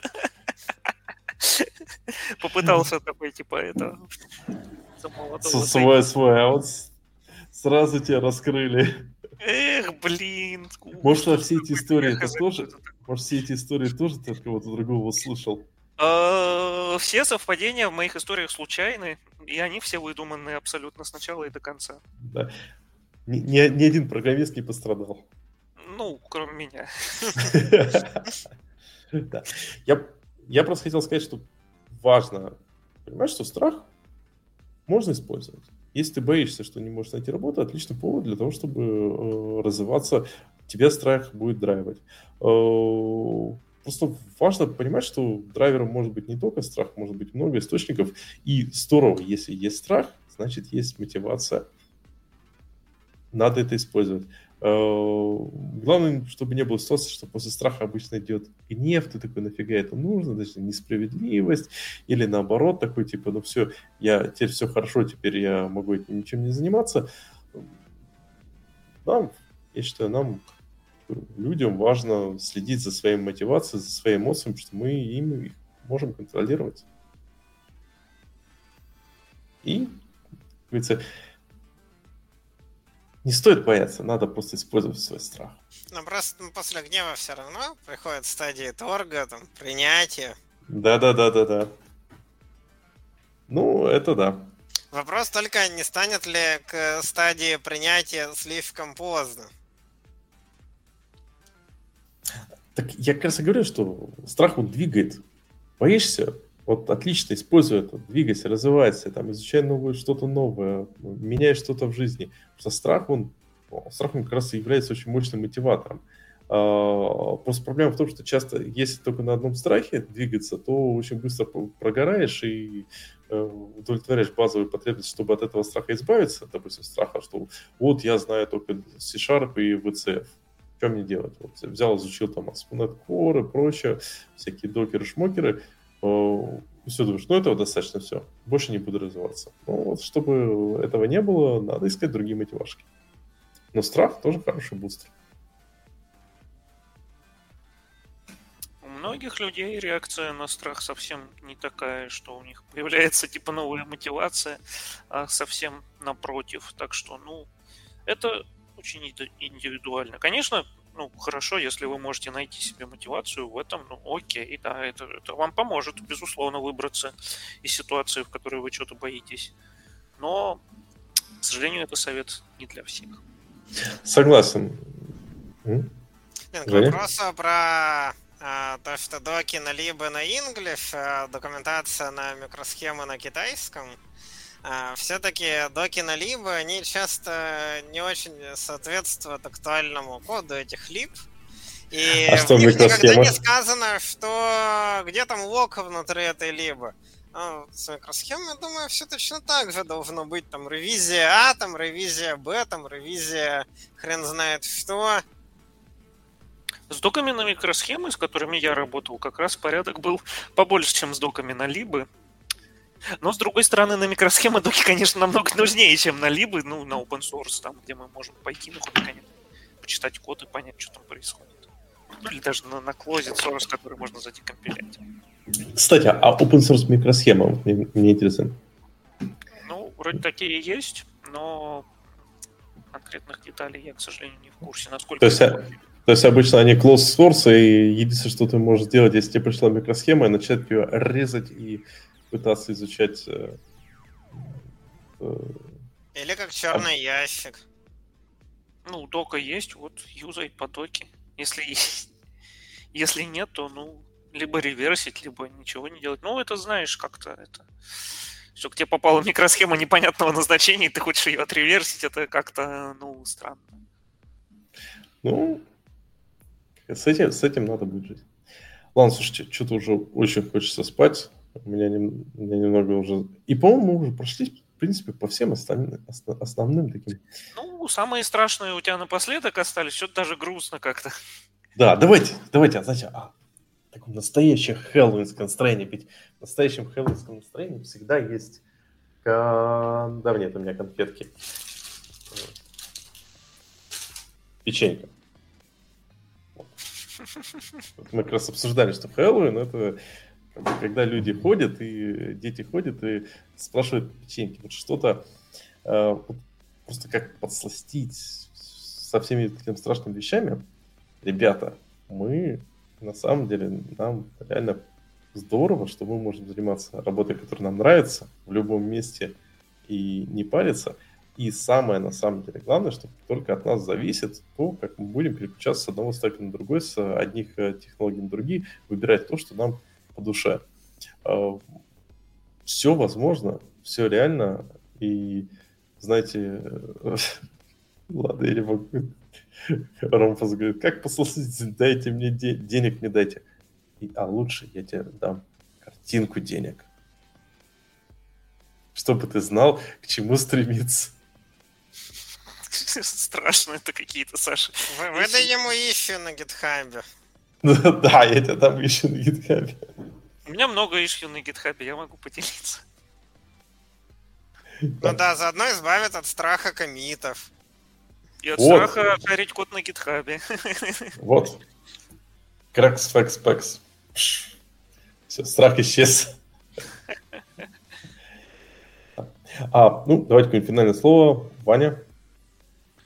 А чё, чё тут можно сказать? Ну, собственно, мы обсудили сегодня много всяких веселых страшилок, и, как и полагается, на Хэллоуин, многие из этих страшилок реально ну, не очень страшные, а вполне даже веселые. Оказывается, что вещи, которых люди боятся,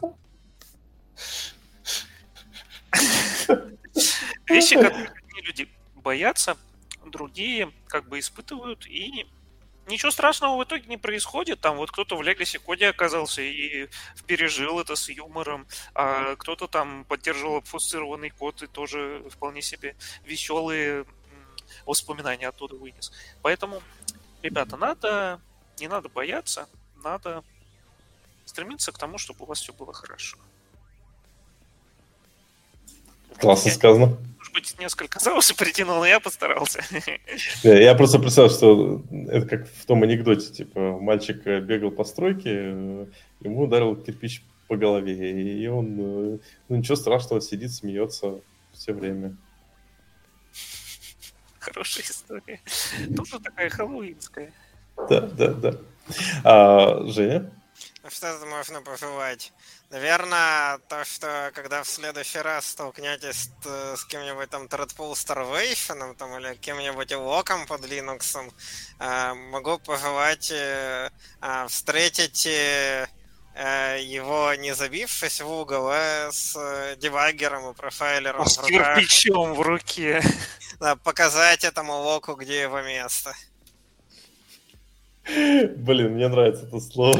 Это, кстати, круто. Показать Локу, где его место. Это 5. Слушайте, надо будет не забыть шорт сделать из этого, из этой фразы.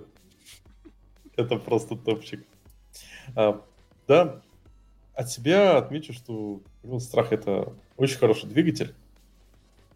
Нам, можно сказать, при этом для многих страх э, может быть и стопером. То есть тут я часто разделяю страх и опасения. Вот эти как животные. Ты видишь, что э, за тобой бежит какая-то страшная фигня, это страх. А ты видишь перед собой темноту, это опасение. Э, И то, и то достаточно важный эволюционный инструмент.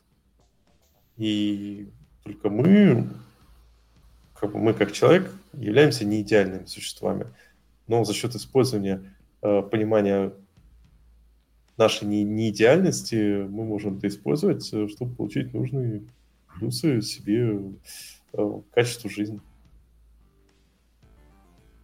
И, как говорит Фрилд Лизард, наш слушатель движется, двигаться к мечте всеми возможными способами. По-моему, классно поговорили. Всем спасибо. Всем пока. Пока.